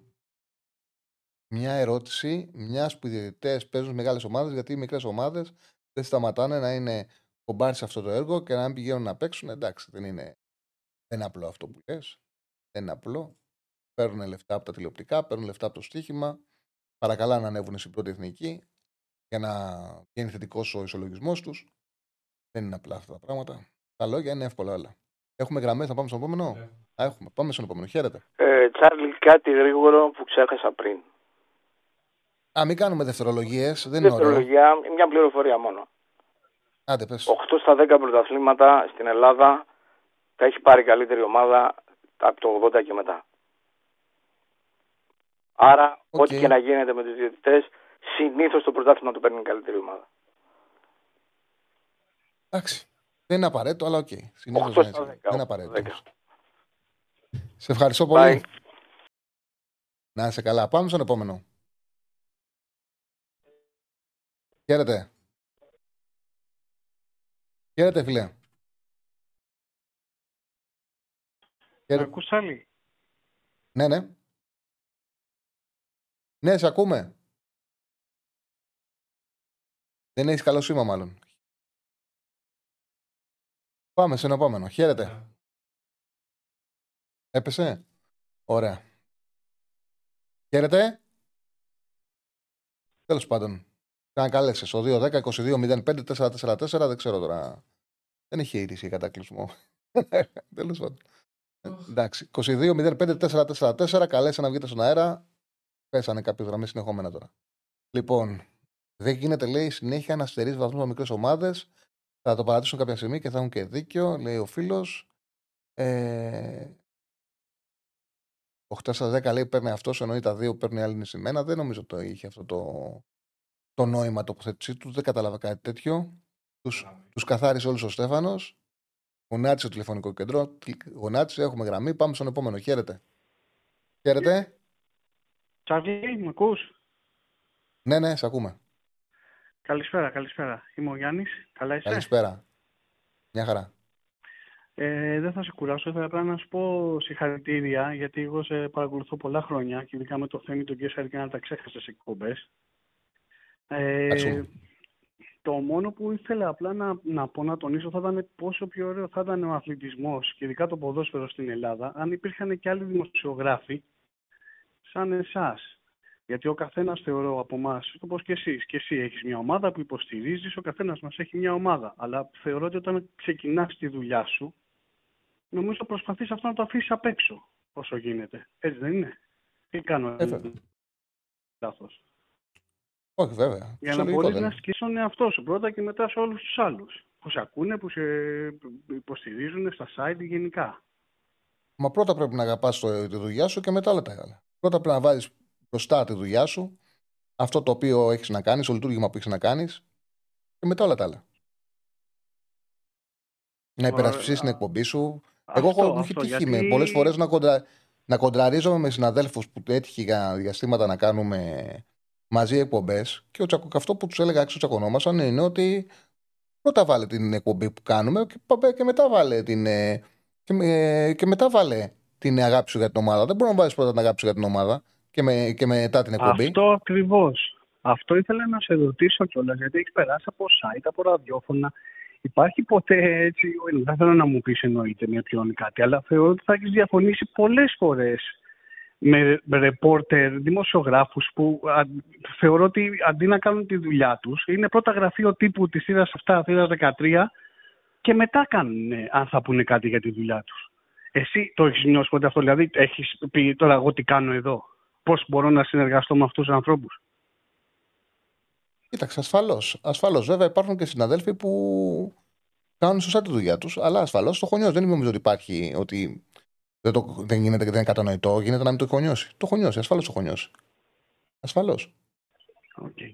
Γιατί θεωρώ Υπάρχουν ότι και βέβαια και τους άλλους συνάδελφοι που κάνουν ρεπορτάζ και βάζουν μπροστά το ρεπορτάζ. Άλλο πράγμα να βάζεις μπροστά το ρεπορτάζ, και άλλο πράγμα να γίνεται ο παδισμό, να, σε, να βγάζεις μπροστά τον οπαδισμό σου. Εγώ δεν αντέχω τον, τον οπαδό δημοσιογράφο, δεν με τρελαίνει. Με τρελαίνει. Αυτό ακριβώς θέλω να πω. Ότι είναι άλλο να ξεκινήσεις, ακόμα και ε, στα λόγια, στην έκφραση, είναι άλλο να ξεκινήσεις και να πεις η ΠαΕ Παναθηναϊκός, η ΠαΕ Ολυμπιακός, και άλλο να πεις ε, βγάλαμε μία ανακοίνωση. Αυτομάτως σε μένα που σε ακούω γίνεσαι οπαδό. Δεν γίνεσαι δημοσιογράφος. Αν αρχίσει και ο πρώτος πληθυντικός, άφησε τα φίλα. Αν αρχίσει και ο πρώτος πληθυντικός. εκεί είναι άσα να πάνε. Εσύ το ξέρεις καλύτερα. Απλά θέλω να πω πολλά συγχαρητήρια. Συνεχίστε έτσι. Αν και μας έχεις λείψει με το θέμα, να είσαι καλά πάντα. Ευχαριστώ πολύ. Ευχαριστούμε πολύ. Καλά. Να είσαι καλά, να είσαι καλά. Να είσαι καλά. Λοιπόν, έχουμε γραμμή; Λοιπόν, καλά όλα άλλα. Αλλά ο Τενές γράφει τον Μπάμπης ο Τενές. Έχει μείνει έτσι, έχει μείνει έτσι ο Μπάμπης ο Τενές. Μου άρεσε πάρα πολύ η συνέντευξη που έδωσε ο Τενές στα παιδιά. Είχε βγάλει ένα πολύ όμορφο αυτό. Ήταν τελείως ακομπλεξάριστος. Είχε πολύ ωραίο χιούμορ. Το είχα στείλει και σε μήνυμα στο Θοδωρή. Ότι πραγματικά είχε, έβγαλε ένα πάρα πολύ ωραίο εαυτό ο Τενές. Ε, αυτή τη συνέντευξη. Ήταν πάρα πολύ χαλαρός. Μια φορά είχαμε μιλήσει στο τηλέφωνο και ήταν ευγενέστατος. Του είχα κάνει κριτική, σκληρή κριτική και μου είχε κάνει εντύπωση πόσο ευγενής ήταν. Ε, Και εντάξει, καλός προπονητής με ανόδου, με πορεία μεγάλη. Καλός προπονητής. Ό,τι και να λέμε τώρα είναι καλός προπονητής. Για το επίπεδο που δούλεψε για πάρα πολλά χρόνια. Λοιπόν. Είσαι οπαδό, Εύανε; Είσαι που είναι. Δεν είμαι οπαδό, είμαι φίλαθλο. Είσαι φίλαθλο. Τι είδες εχθές; Χθες είδα τη μοναχοκόρη της προσφυγιάς να μην μπαίνει στο δεύτερο ημίχρονο. Είδα τους φιλάθλους από το απέναντι πέταλο της Original να τραγουδάνε σε, σε όλη τη διακοπή του ημιχρόνου. Αλλά όταν ξεκίνησε το δεύτερο ημίχρονο να κάθονται αναπαυτικά στο καρεκλάκι τους. Γενικά φέτος βλέπω πολύ μουρμούρα στην Αγιά Σοφιά από τους φιλάθλους, αν μπορεί κάποιος να τους χαρακτηρίσει έτσι. Πότε τους φταίει ο Άμραμπατ, πότε τους φταίει ο Μάνταλος. Νομίζω βέβαια ότι αυτό δεν είναι πρόβλημα μόνο της ΟΠΑΠΑΡΗΝ, αλλά είναι πρόβλημα άλλων των γηπέδων. Κάποια στιγμή πρέπει και εμείς οι ίδιοι να έχουμε μια αυτοσυγκράτηση το τι λέμε και πώς συμπεριφερόμαστε στο γήπεδο. Δεν είναι δυνατόν ε, να βρίζουμε τους παίκτες των ομάδων μας. Πρέπει να καταλάβουμε ότι αυτοί είναι αθλητές, ε, κάνουν πρωταθλητισμό, φορμάρονται κάποιες περιόδους, άλλες περιόδους περνάνε φορμάρισμα, οπότε είναι λογικό να έχουν ανεβοκατεβάσματα στην απόδοσή τους. Πανέ, το κλίμα στην ΟΠΑ σε σχέση με πέρσι έχει διαφορά φέτος; Το κλίμα αν έχει διαφορά. Ε, έχει μια πολύ μικρή διαφορά, αλλά νομίζω ότι αυτό είναι περισσότερο... Ε, εγώ αυτό που βλέπω είναι ότι φέτος δεν υπάρχει μάτς το οποίο η ΑΕΚ θα παίξει εντός έδρας και το γκολ θα μπει από τη δεκελία που λέγανε ότι θα μπαίνει από εκεί το πρώτο γκολ. Δεν υπάρχει αυτό φέτος. Δηλαδή ξεκινάς και ή θα ματώσεις, θα υδρώσει τη φανέλα ή θα δυσκολευτείς να κερδίσεις. Θα... Αυτό Σεβάν ήταν. Ε, ξέρεις, ένα από τα, κλεισέ, τα κλισέ τα οποία είναι να είχαμε να λέγαμε. Και ο κόσμος τα πιστεύει. Δηλαδή πίστευε ο κόσμος ότι λόγω του Παπαρένα θα μπαίνουν μέσα οι παίκτες και θα βάζουν γκολ. Πρέπει να έχεις καλή ομάδα για να το πετύχεις αυτό. Πέρσι υπήρχε ενέργεια, υπήρχε μια πολύ καλή ομάδα και φέτος υπάρχει, απλά υπάρχει ένα άγχος. Το γήπεδο από μόνο του δεν μπορεί να δώσει ούτε νίκες ούτε γκολ. Δεν φτάνει από μόνο του αν δεν βοηθήσει η ομάδα. Ε, ας, ε, έκανε γένεια η Παπαρένα τη χρονιά με τον Καρέρα, τη χρονιά με τον Γιάννικη, τη χρονιά με όλους τους περίεργους που είχε κατά καιρούς προπονητές. Και θα σε έλεγα ότι θα γινόταν και ποια δικαιολία, αν μπαίναν τα γκολα της δικαιολία. Και... Τέλος πάντων. Έχουμε γραμμή από ό,τι άκουσα. Ε; Έχουμε γραμμή. Απλά να προσθέσω και να κλείσω σε όλο αυτό που είπα ότι ε, φέτος έχουν αυξηθεί και οι απαιτήσεις προφανώς. Δηλαδή, βλέπουμε την ΑΕΚ, τον Παναθηναϊκό, τον Μπάκο και τον Ολυμπιακό να παίζουν τρία μάτς μέσα σε 7 μέρες. Και αν δεν κάνω λάθος, ε, το τρίμηνο 15 ε, Αύγουστος, ας πούμε, με 15 Δεκέμβρη, αυτές οι τρεις, τέσσερις ομάδες θα παίξουν 30 μάτς. Δηλαδή, χρειάζεται βάθος στο ρόστερ, δεν είναι απλά και εύκολα «Α, πετυχαίνουμε τον Ατρόμητο, την Κηφισιά, τη Λαμία, την Τρίπολη, τις Σέρες, θα πάμε σβηστά». Και αυτές οι ομάδες θέλουν να ματώσουν από νωρίς για να εξασφαλίσουν την παρουσία τους και του χρόνου στην ε, Εθνική. Ε, και έχει και τη μεγάλη διαφορά ότι οι παίκτες ΣΑΚ δεν έχουν δυνατότητα να ετοιμαστούν όλη τη βδομάδα για αυτό το μάτς. Είναι όπως λες, έχουν πάρα πολλά παιχνίδια, οπότε αυτό δημιουργεί κόπωση στους ποδοσφαιριστές. Πάμε στον επόμενο φίλο. Χαίρετε. Έπεσε, δεν πειράζει. Λοιπόν, ο τερματοφύλακας βρισκόταν πιο μπροστά και δεν καλυπτόταν από δύο παίκτες όπως ορίζει ο κανονισμός, άρα σωστά ακυρώθηκε. Φίλε, δεν προκύπτει από πουθενά αυτό που λες, δεν είναι ξεκάθαρη εικόνα. Σε κάθε περίπτωση η ΚΕΔ έβγαλε ανακοίνωση ότι έχει βάλει λάθος οι γραμμές. Ε... Μίλησε στη γλώσσα της αλήθειας, λέει ένας φίλος. Ευχαριστείς. Έχεις δει κάποιο άλλο μήνυμα που θες να συζητήσουμε στην εκπομπή; Για δεν πες μας και πόσο πάει το poll. Ε, 345 ψήφους έχουμε μέχρι στιγμής. Ε, πρώτος ο Γιώργος Παράσχος Ασούμε 36%. Δεύτερος ο Μπάμπης ο Τενές με 32%. Τρίτος ο Νίκος ο Αναστόπουλος με 17%. Και με 15% ο Σούλης Παπαδόπουλος. Έχουμε ένα 20 λεπτό. Προλαβαίνουμε να βγάλουμε ένα-δύο φίλους. 22-05-444. Μας πέσανε ε, συνεχόμενες γραμμές. Αν καλέσει κάποιος τώρα προλαβαίνουμε. Αγιώ σιγά σιγά Θα πάμε ε, με το στοίχημα, γιατί έχουμε και μεγάλο κουπόνι. Έχουμε τρεις μέρες να συζητήσουμε. Έχουμε Super League, οπότε όλα θα τα βάλουμε σιγά σιγά κάτω να τα συζητήσουμε. Επιθετικό φάουλ στο Μάνταλο, καλά, ό,τι θέλει γράφει τώρα ο καθένας. Ε, Λες να πιάσει 100 τα γκολ, όχι 200 θα πιάσει ο Ολυμπιακός. Ε, φίλε, το selfie Σάντελα μου έχεις στείλει πολλά μηνύματα. Δεν βλέπω championship, δεν έχω εικόνα. Δεν ε, μπορώ να σε βοηθήσω σε αυτό.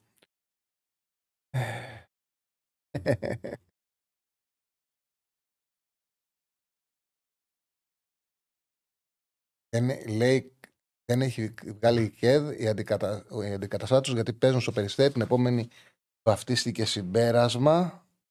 Τέλος πάντων, να δω λίγο το που μας είπε ο φίλος. Και εγώ εν ώρα εκπομπής λέει είναι το πρώτο θέμα στον Γκαζέτα αυτή τη στιγμή. Η ΚΕΔ και ΕΠΟ θεωρεί ότι μπήκαν λαθασμένα οι γραμμές στη φάση του ακυρωθέντος γκολ του ατρωμίτου. Η Κεντρική Επιτροπή Διευθυνσία θεωρεί σύμφωνα με πληροφορίες, είναι δεν ανακοίνωση, ότι μπήκαν λάθος γραμμές στη συγκεκριμένη φάση του ΑΕΚ ε, ατρόμητος. Οπότε, από τη στιγμή που είναι πληροφορίες, θα πρέπει να υπάρχει και επίσημη ενημέρωση από το ΙΝΚΕΔ. Σωστά έκανες φίλε και με διόρθωση, αλλά έγινε την, ε, βγήκε την ώρα της εκπομπής και γι' αυτό το λόγο δεν ε, ήταν έγκυρο αυτό που είπα. Είναι άλλο πράγμα πληροφορίες και άλλο πράγμα ανακοίνωση. Καλά έκανες και με διόρθωσες. Καλησπέρα από Decent of Charlie. Με προβληματίζει που ο Παναγός βγάζει πολλούς τραυματισμούς. Τα συνεχόμενα παιχνίδια φέρνουν τραυματισμούς. Είναι φυσιολογικό. Δεν είναι παράλογο. Είναι πολλά παιχνίδια υψηλής έντασης. Πολλά παιχνίδια. Το ένα μετά το άλλο.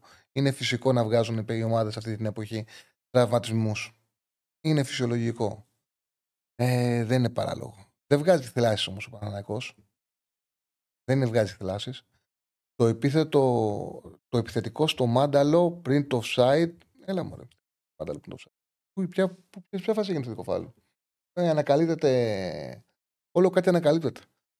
Λοιπόν, πάμε σιγά σιγά να δώσουμε τα παιχνίδια μας για το τρίμερο. Αγωνιστική. Ναι, ναι, έτσι θα ξεκινήσουμε. Πάμε Super League. Πάμε Super League. Κάλε το πρόγραμμα. Κυριακή Δευτέρα είναι τα μάτς. Κάλε μου το chat για να βλέπω το πρόγραμμα.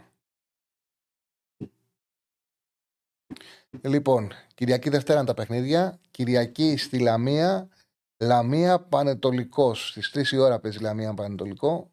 Έφτανε το Πανετολικός, έκανε με τον Όφη το καλύτερό του φετινό παιχνίδι. Το 1-1 αδικήθηκε, στο δεύτερο εμίχρονο έπρεπε να κερδίζει. Παρόλα αυτά, μου έχει μη. Έτσι πιστεύω επειδή ήταν όντως και πολύ κακός ο Πανετολικός όλο το προηγούμενο διάστημα, ήταν πραγματικά πολύ κακός. Πιστεύω ότι ο Σούρερ θα είναι ο πρώτος που θα φύγει. Δηλαδή ότι θα έχουμε την ε, πρώτη απόλυση και θα είναι ο Σούρερ. Η Λαμία δείχνει καλό πρόσωπο, είναι καλή ομάδα. Για να βάλω και τον Πέτρι 65 να δω και την απόδοση του Άσου. Και θα κερδίσει η Λαμία. Ε, να βάλω και το. Ε, να μπούμε και στην Πέτρι 65. Να δούμε την απόδοση του Άσου. Ο Άσος είναι στο 1,90. Λαμία Πανετολικός Άσος στο 90. Βόλος Πανσεραϊκός με όσα έχουν γίνει στο Βόλο, το μάτσα αναβλήθηκε. Άρης και Φυσιά. Ο Άρης είναι βελτιωμένος με το Μάτζιο. Έφαγε πολλά τέσσερα από τον ε, Ολυμπιακό. Μέχρι το 55 που πήγε ο Ποντέννη ήταν μέσα στο παιχνίδι, μπορούσε να κάνει και το 1-2. Δεν έχω εμπιστοσύνη ακόμα πάντως στον Άρη να, τον, να ποντάρω σε μικρές τιμές. Να ποντάρω υπέρ της Κυφσιά. Δεν ξέρω αν θα κάνει έκπληξη Κυφσιά λέω ότι δεν μου λέει κάτι να ποντάρω τον Άρη κάτω από ένα 50, αλλά τη στιγμή απέναντι σε μια ομάδα που θα κάνει ζημιέ όπως είναι η Κυφσιά, με καλό προπονητή, με καλό επιθετικό. Εγώ θα το αφήσω το μάτς. Λογικά θα κερδίσει ο Άρης, αλλά δεν του έχω εμπιστοσύνη. Παναθηναϊκός ΠΑΟΚ είναι το ντέρμπι. Επειδή πιστεύω ότι ο Παναθηναϊκός δεν είναι εύκολο το μάτς και μπορώ να εκτεθώ. Και να μου λέτε την Δευτέρα ότι έλεγε στον Παναθηναϊκό Άσο. Αλλά επειδή πιστεύω ότι ο Παναγιώ φέτος έχει καλύτερο ρόσερα από πέρσι, πιο γεμάτο, περισσότερες λύσεις μισοεπιθετικά, και επειδή και πέρσι έπαιξε μέσα σε έξι μέρες δύο παιχνίδια με Πάο Κάεκ και δεν κέρδισε κανένα, με ΑΕΚ Πάο ξυλοφόρο, τα playoff και δεν κέρδισε κανένα, πιστεύω ότι είναι ακραίο να ξαναεπαναληφθεί αυτό το πράγμα φέτος. Δηλαδή πάλι να παίξει σε μια εβδομάδα με ΑΕΚ και Πάο και να μην κερδίσει κανένα. Πιστεύω ότι είναι καλύτερος από την πέρσι. Θεωρώ ότι το γήπεδο δείχνει πράγματα στον Ιωβάνοβιτ για να βελτιώσει τον Παναθηναϊκό. Όπως έγινε με τον Ιωαννίδη. Σεβάστηκε πραγματικά το γήπεδο ο Ιβάν Ιωβάνοβιτ και τον έκανε βασικό. Νομίζω ότι πάνω κάτω το ίδιο θα γίνει και με τον ε, Αράο και ο Παναθηναϊκός θα βελτιωθεί. Και θα είναι καλός με τον Πάουκ και θα καταφέρει να τον κερδίσει. Ο Άσος στο, σε απόδοση 2 δίνεται από την Πέτρια 65 ο Άσος του Παναθηναϊκού. Το Πας Γιάννενα Ολυμπιακός ε, Φαβορή σίγουρα είναι ο Ολυμπιακός. Η τιμή του διπλού είναι πολύ χαμηλά στο 1,44. Δεν είναι εύκολο πέρασμα. Είναι ένα σημαντικό παιχνίδι. Πέρσι ο Ολυμπιακός σε αυτό το γήπεδο γκέλαρε. Έμεινε στην ισοπαλία. Ήταν, είναι από τα παιχνίδια τα οποία του κάνανε κακό σε βάθος χρόνου. Μπορεί εκείνο το βράδυ κάπως να μαζεύτηκε γιατί στη συνέχεια ε, δεν πέρασε και ο Παναθαϊκός από την Νίκαια. Ήταν στα μάτς ε, του Δεκέμβρη τα πρώτα μετά το Μουντιάλ. Ήταν καθημερινή βράδυ. Ε, είναι από τα παιχνίδια που ο Ολυμπιακός, αν τα κερδίσει, θα δείξει ότι έχει βελτιωθεί στη σχέση με πέρσι. Πιστεύω ότι θα χρειαστεί πάνω από ένα γκολ για να κερδίσει. Δηλαδή ότι γκολ θα φάει.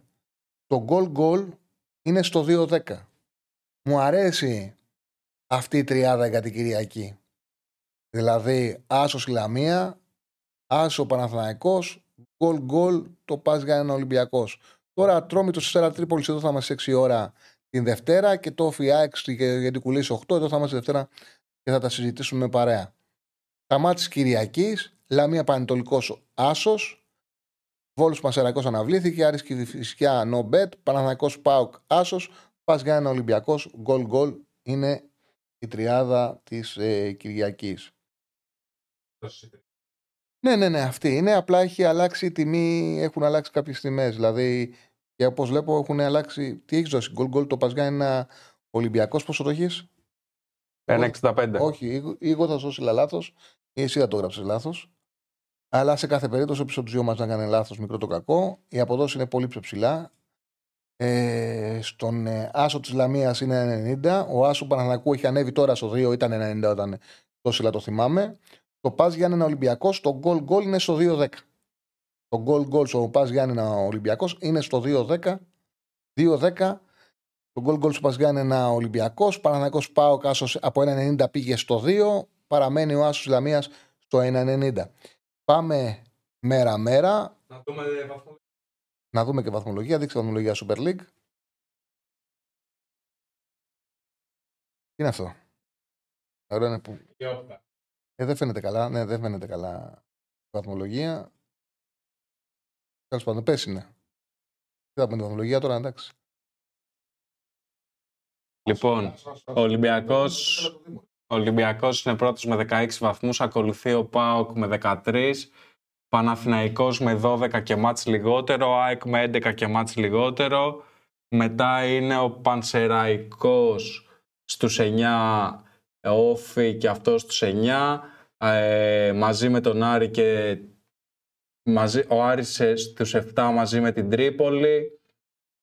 Λαμία Πας Γιάννενα. Λαμία στους 6, Πας Γιάννενα στους 5 και Φυσιά και αυτή στους 5 και στο τέλος της βαθμολογίας τον Πάτο Πανετολικός με μάτς λιγότερο στους 3 βαθμούς. Ατρόμητος και Βόλος ε, με μάτς ε, στα 6 τους βλέπω, στους 2 βαθμούς. Λοιπόν, πάμε τώρα. Πάμε στα σημερινά. Σήμερα στην Ισπανία έχει παιχνίδι Μπαρσελόνα Σεβίλη.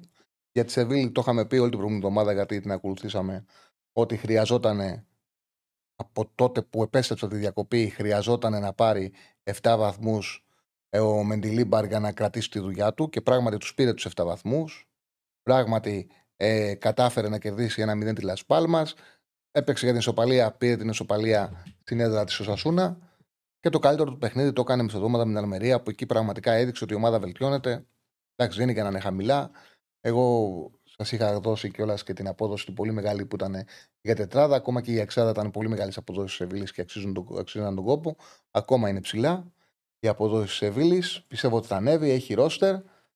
Η Μπαρσελόνα προέρχεται από δύο πολύ κακά παιχνίδια. Έχει δεχτεί γκολ σε τέσσερα συνεχόμενα μάτς. Δεν έχει την καλή αμυντική λειτουργία που είχε πέρσι. Κατάφερε και κέρδισε τη Θέλτα με ένα καλό δεκάλεπτο. Έκανε το 0-2-3-2. Έπαιξε άσχημα με τη Μαγιόρκα. Έμεινε στην ισοπαλία 2-2. Δεν έκανε φάση. Μου κάνει εντύπωση μετά το, την ισοφάριση για να πετύχει το τρίτο γκολ. Δεν έκανε φάσεις. Ε, πιστεύω ότι η Σεβίλη θα σκοράρει. Δεν ξέρω αν θα πάρει αποτέλεσμα. Πιστεύω ότι θα σκοράρει. Το γκολ γκολ είναι στο 1,70. Στρασβούργο, Λάντ για τη Γαλλία, για το Σαμπιονά. Η Λάντ ήταν η μεγάλη έκπληξη του περσινού πρωταθλήματος. Τερμάτισε στη δεύτερη θέση της βαθμολογίας. Όμως ε, φέτος δεν ξεκίνησε καλά. Με μια ισοπαλία και τέσσερις ήττες. Έπαιξε πάρα πολύ όμως ρόλο το γεγονός ότι κατάφεραν και πήγανε μέσα στην έδρα της ε, Σεβίλης, πήραν ο Σάντσες Πιχουάν, πήραν ισοπαλία, τους έφτιαξε την ψυχολογία και παίξαν εξαιρετικά με την Τουλούς. Μπορεί να κέρδισαν δύο στο τέλος, όμως το παιχνίδι ήταν πολλά με λίγα. Γενικά η Λάντς ήταν άτυχη το ξεκίνημα του πρωταθλήματος, που σε κάποια παιχνίδια πρέπει να τα πάρουν. Θυμάμαι ένα μάτσο με τη Μέτ που χάσανε 0-1, είχαν 31 τελικές. Και το χάσανε και οι Μέτ 2 και έχασαν 0-1. Συμβαίνει αυτό στο ποδόσφαιρο. Θεωρώ δύο πράγματα σήμερα ότι θα συμβούν σε αυτό το μάτς. Δεν θα μπουν λίγα γκολ και δεν θα χάσει Λάντς. Το Χ2 Δέλτα με over 1,5 στην Πέτρια 65 δίνεται στο 1,66. Σάββατο που θέλατε για Premier League. Εντάξει, νομίζω ότι οι Arsenal και οι United θα περάσουν και οι δύο έχουν πρέπει να, να τα πάρουν τα παιχνίδια και είναι μια λογική στο να αρχίσουν να, να κερδίσουν αυτά τα μάτς για να βρουν τη City. Η Arsenal παίζει στο Bournemouth και μετά είναι στο μείον 4 του City, μετά έχει derby με την ε, City. Την υποδέχεται. Πρέπει οπωσδήποτε να κερδίσει και από εκεί και πέρα να δείξει ότι φέτος είναι καλύτερη από την πέρσι και να δώσει τη μάχη της με τη City ώστε να αποδείξει ότι μπορεί να κάνει πρωταθλητισμό. Ήταν δύσκολο το μάτς με τη Tottenham. Είναι καλή ομάδα η Tottenham. Έφερε 2-2. Η Bournemouth δεν είναι εύκολο να αντιμετωπίσει παρότι έχει προβλήματα η Arsenal. Είναι αμφίβολο αν θα παίξει ο Σάκα, δεν θα παίξει ο Τροσάρ ε, και ο Ράι είναι αμφίβολος. Παρ' όλα αυτά η Bournemouth μεσοαμυντικά είναι πολύ αργή. Είναι ελαφριά ομάδα. Είναι εύκολο να τη κάνεις φάσεις. Δεν πιστεύω ότι θα δυσκολευτεί. Η United θα, πά, θα παίξουν οι μεταγραφές της. Ο Άμραμπατ μου το σύλλατε, εγώ το καραμπάω δεν το βλέπω. Αλλά μετά διάβασα το ρεπορτάζ τι επόμενες μέρες. Ουσιαστικά εντύπωση πήγε ο Άμραμπατ είναι United γιατί είναι καθαρό εξάρι. Και σε 6 είναι ο Κασεμίρο που δεν βγαίνει. Οπότε μπορεί να παίξει εκεί. Ο ίδιος είπε: Βάλτε με όπου έχετε πρόβλημα. Φαίνεται ότι θα παίξει αριστερό μπάκο όπως έπαιξε και στο Καραμπάο. Ότι θα πάρει αυτή τη θέση για να παίξει την εντεκάδα. Από εκεί και πέρα έχει παίξει 175 λεπτά. Ο Χόιλουν δεν έχει σκοράρει. Νομίζω ότι έχει ενδιαφέρον να σκοράρει. Ο Χόιλουν είναι πολύ καλός επιθετικός. Θα αρχίσει να βάζει γκολ. Από περιέργεια θα κοιτάξω να δω πόσο δίνει την Πέτρια 65 να βάλει γκολ ο Χόιλουντ. Το λεπτό. Premier League. Anytime ο Χόιλουντ. Ο Άσος United είναι στο 57. Γκολ παίκτες. Λοιπόν, anytime ο Χόιλουντ είναι στο 2,62. Μια χαρά είναι. Εγώ πιστεύω θα βάλει γκολ ο Χόιλουντ. Η United θα κερδίσει την Crystal Palace. Η United έχει ένα βατό πρόγραμμα τώρα. Θα παίξει και ο Mount δίπλα στον ε, Κασεμίρο.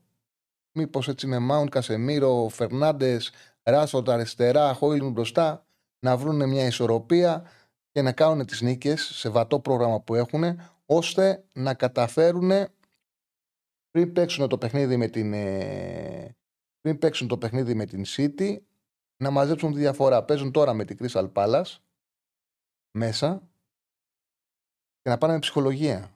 Μετά έχουν την Bradford μέσα και μετά τη Selfie United. Και το derby με τη City το δίνουν 29 Οκτωβρίου. Δηλαδή έχουν τρία βατά μάτς που μπορεί να κάνουν 3 επί 3 9 και να έχουν πάρει και την Burnley να πάνε με 12 βαθμούς να δώσουν το derby της πόλης. Δηλαδή πιστεύω ότι και ο Ντενχάκ θέλει τώρα να αρχίσει η ομάδα του να κερδίζει. Έσω αν παίζει καλά με την Burnley, δεν παίξανε καλά, αλλά κερδίσανε. Μίλαν Λάτσιο, άσο 1,72 και αυτή είναι η τρία του Σαββάτου. Η Μίλαν κατάλαβε ότι δεν χάθηκε ο κόσμος γιατί υπήρχαν όντως έντονες αντιδράσεις, υπήρχε μεγάλη απογοήτευση μετά την πεντάρα από την ντερ.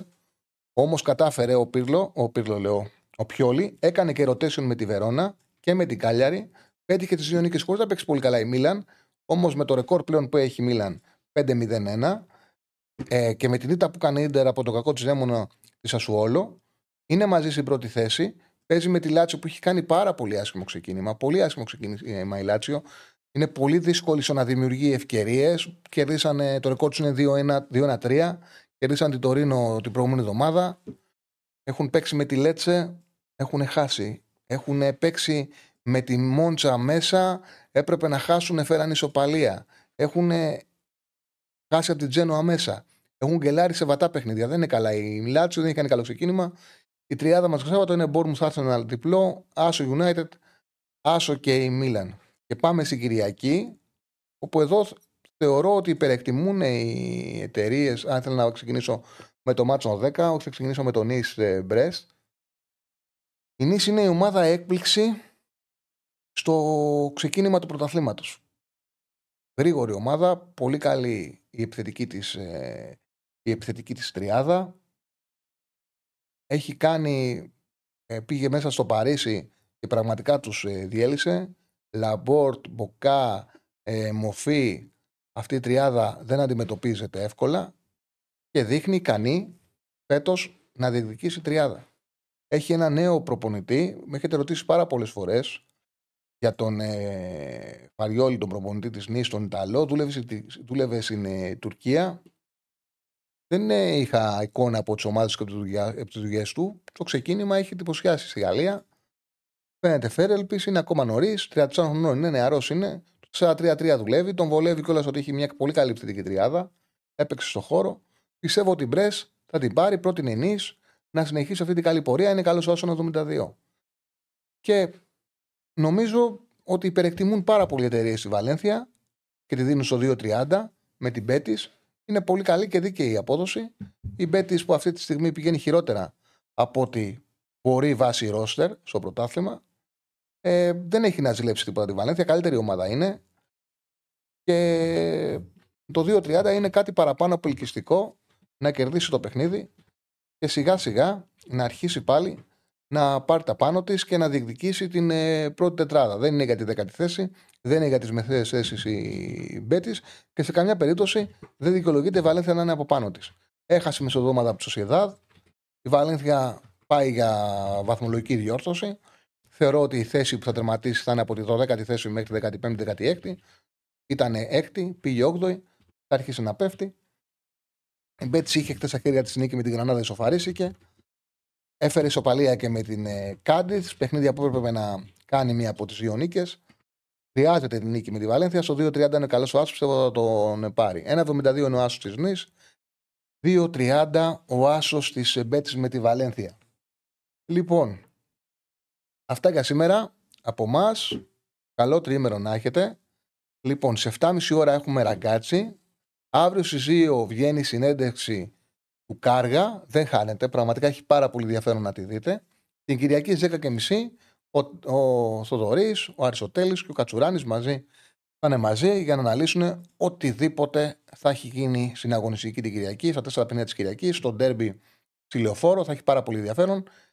Εγώ σας περιμένω την Δευτέρα στις 5 να συζητήσουμε ό,τι θα έχει προκύψει το τέρμι του Συλλοφόρου και όχι μόνο. Και, και pre-game για το μάτς του Γεντή Κουλέ, γιατί είναι πολύ σημαντικό και το ΦΙΑΕΚ. Και φυσικά και το μάτς του Ολυμπιακού Σαγιάννη είναι πολύ σημαντικό. Είναι πολύ ωραίο μάτς. Θα έχει πάρα πολύ ενδιαφέρον η εκπομπή της Δευτέρας. Καλό τριήμερο να έχουμε.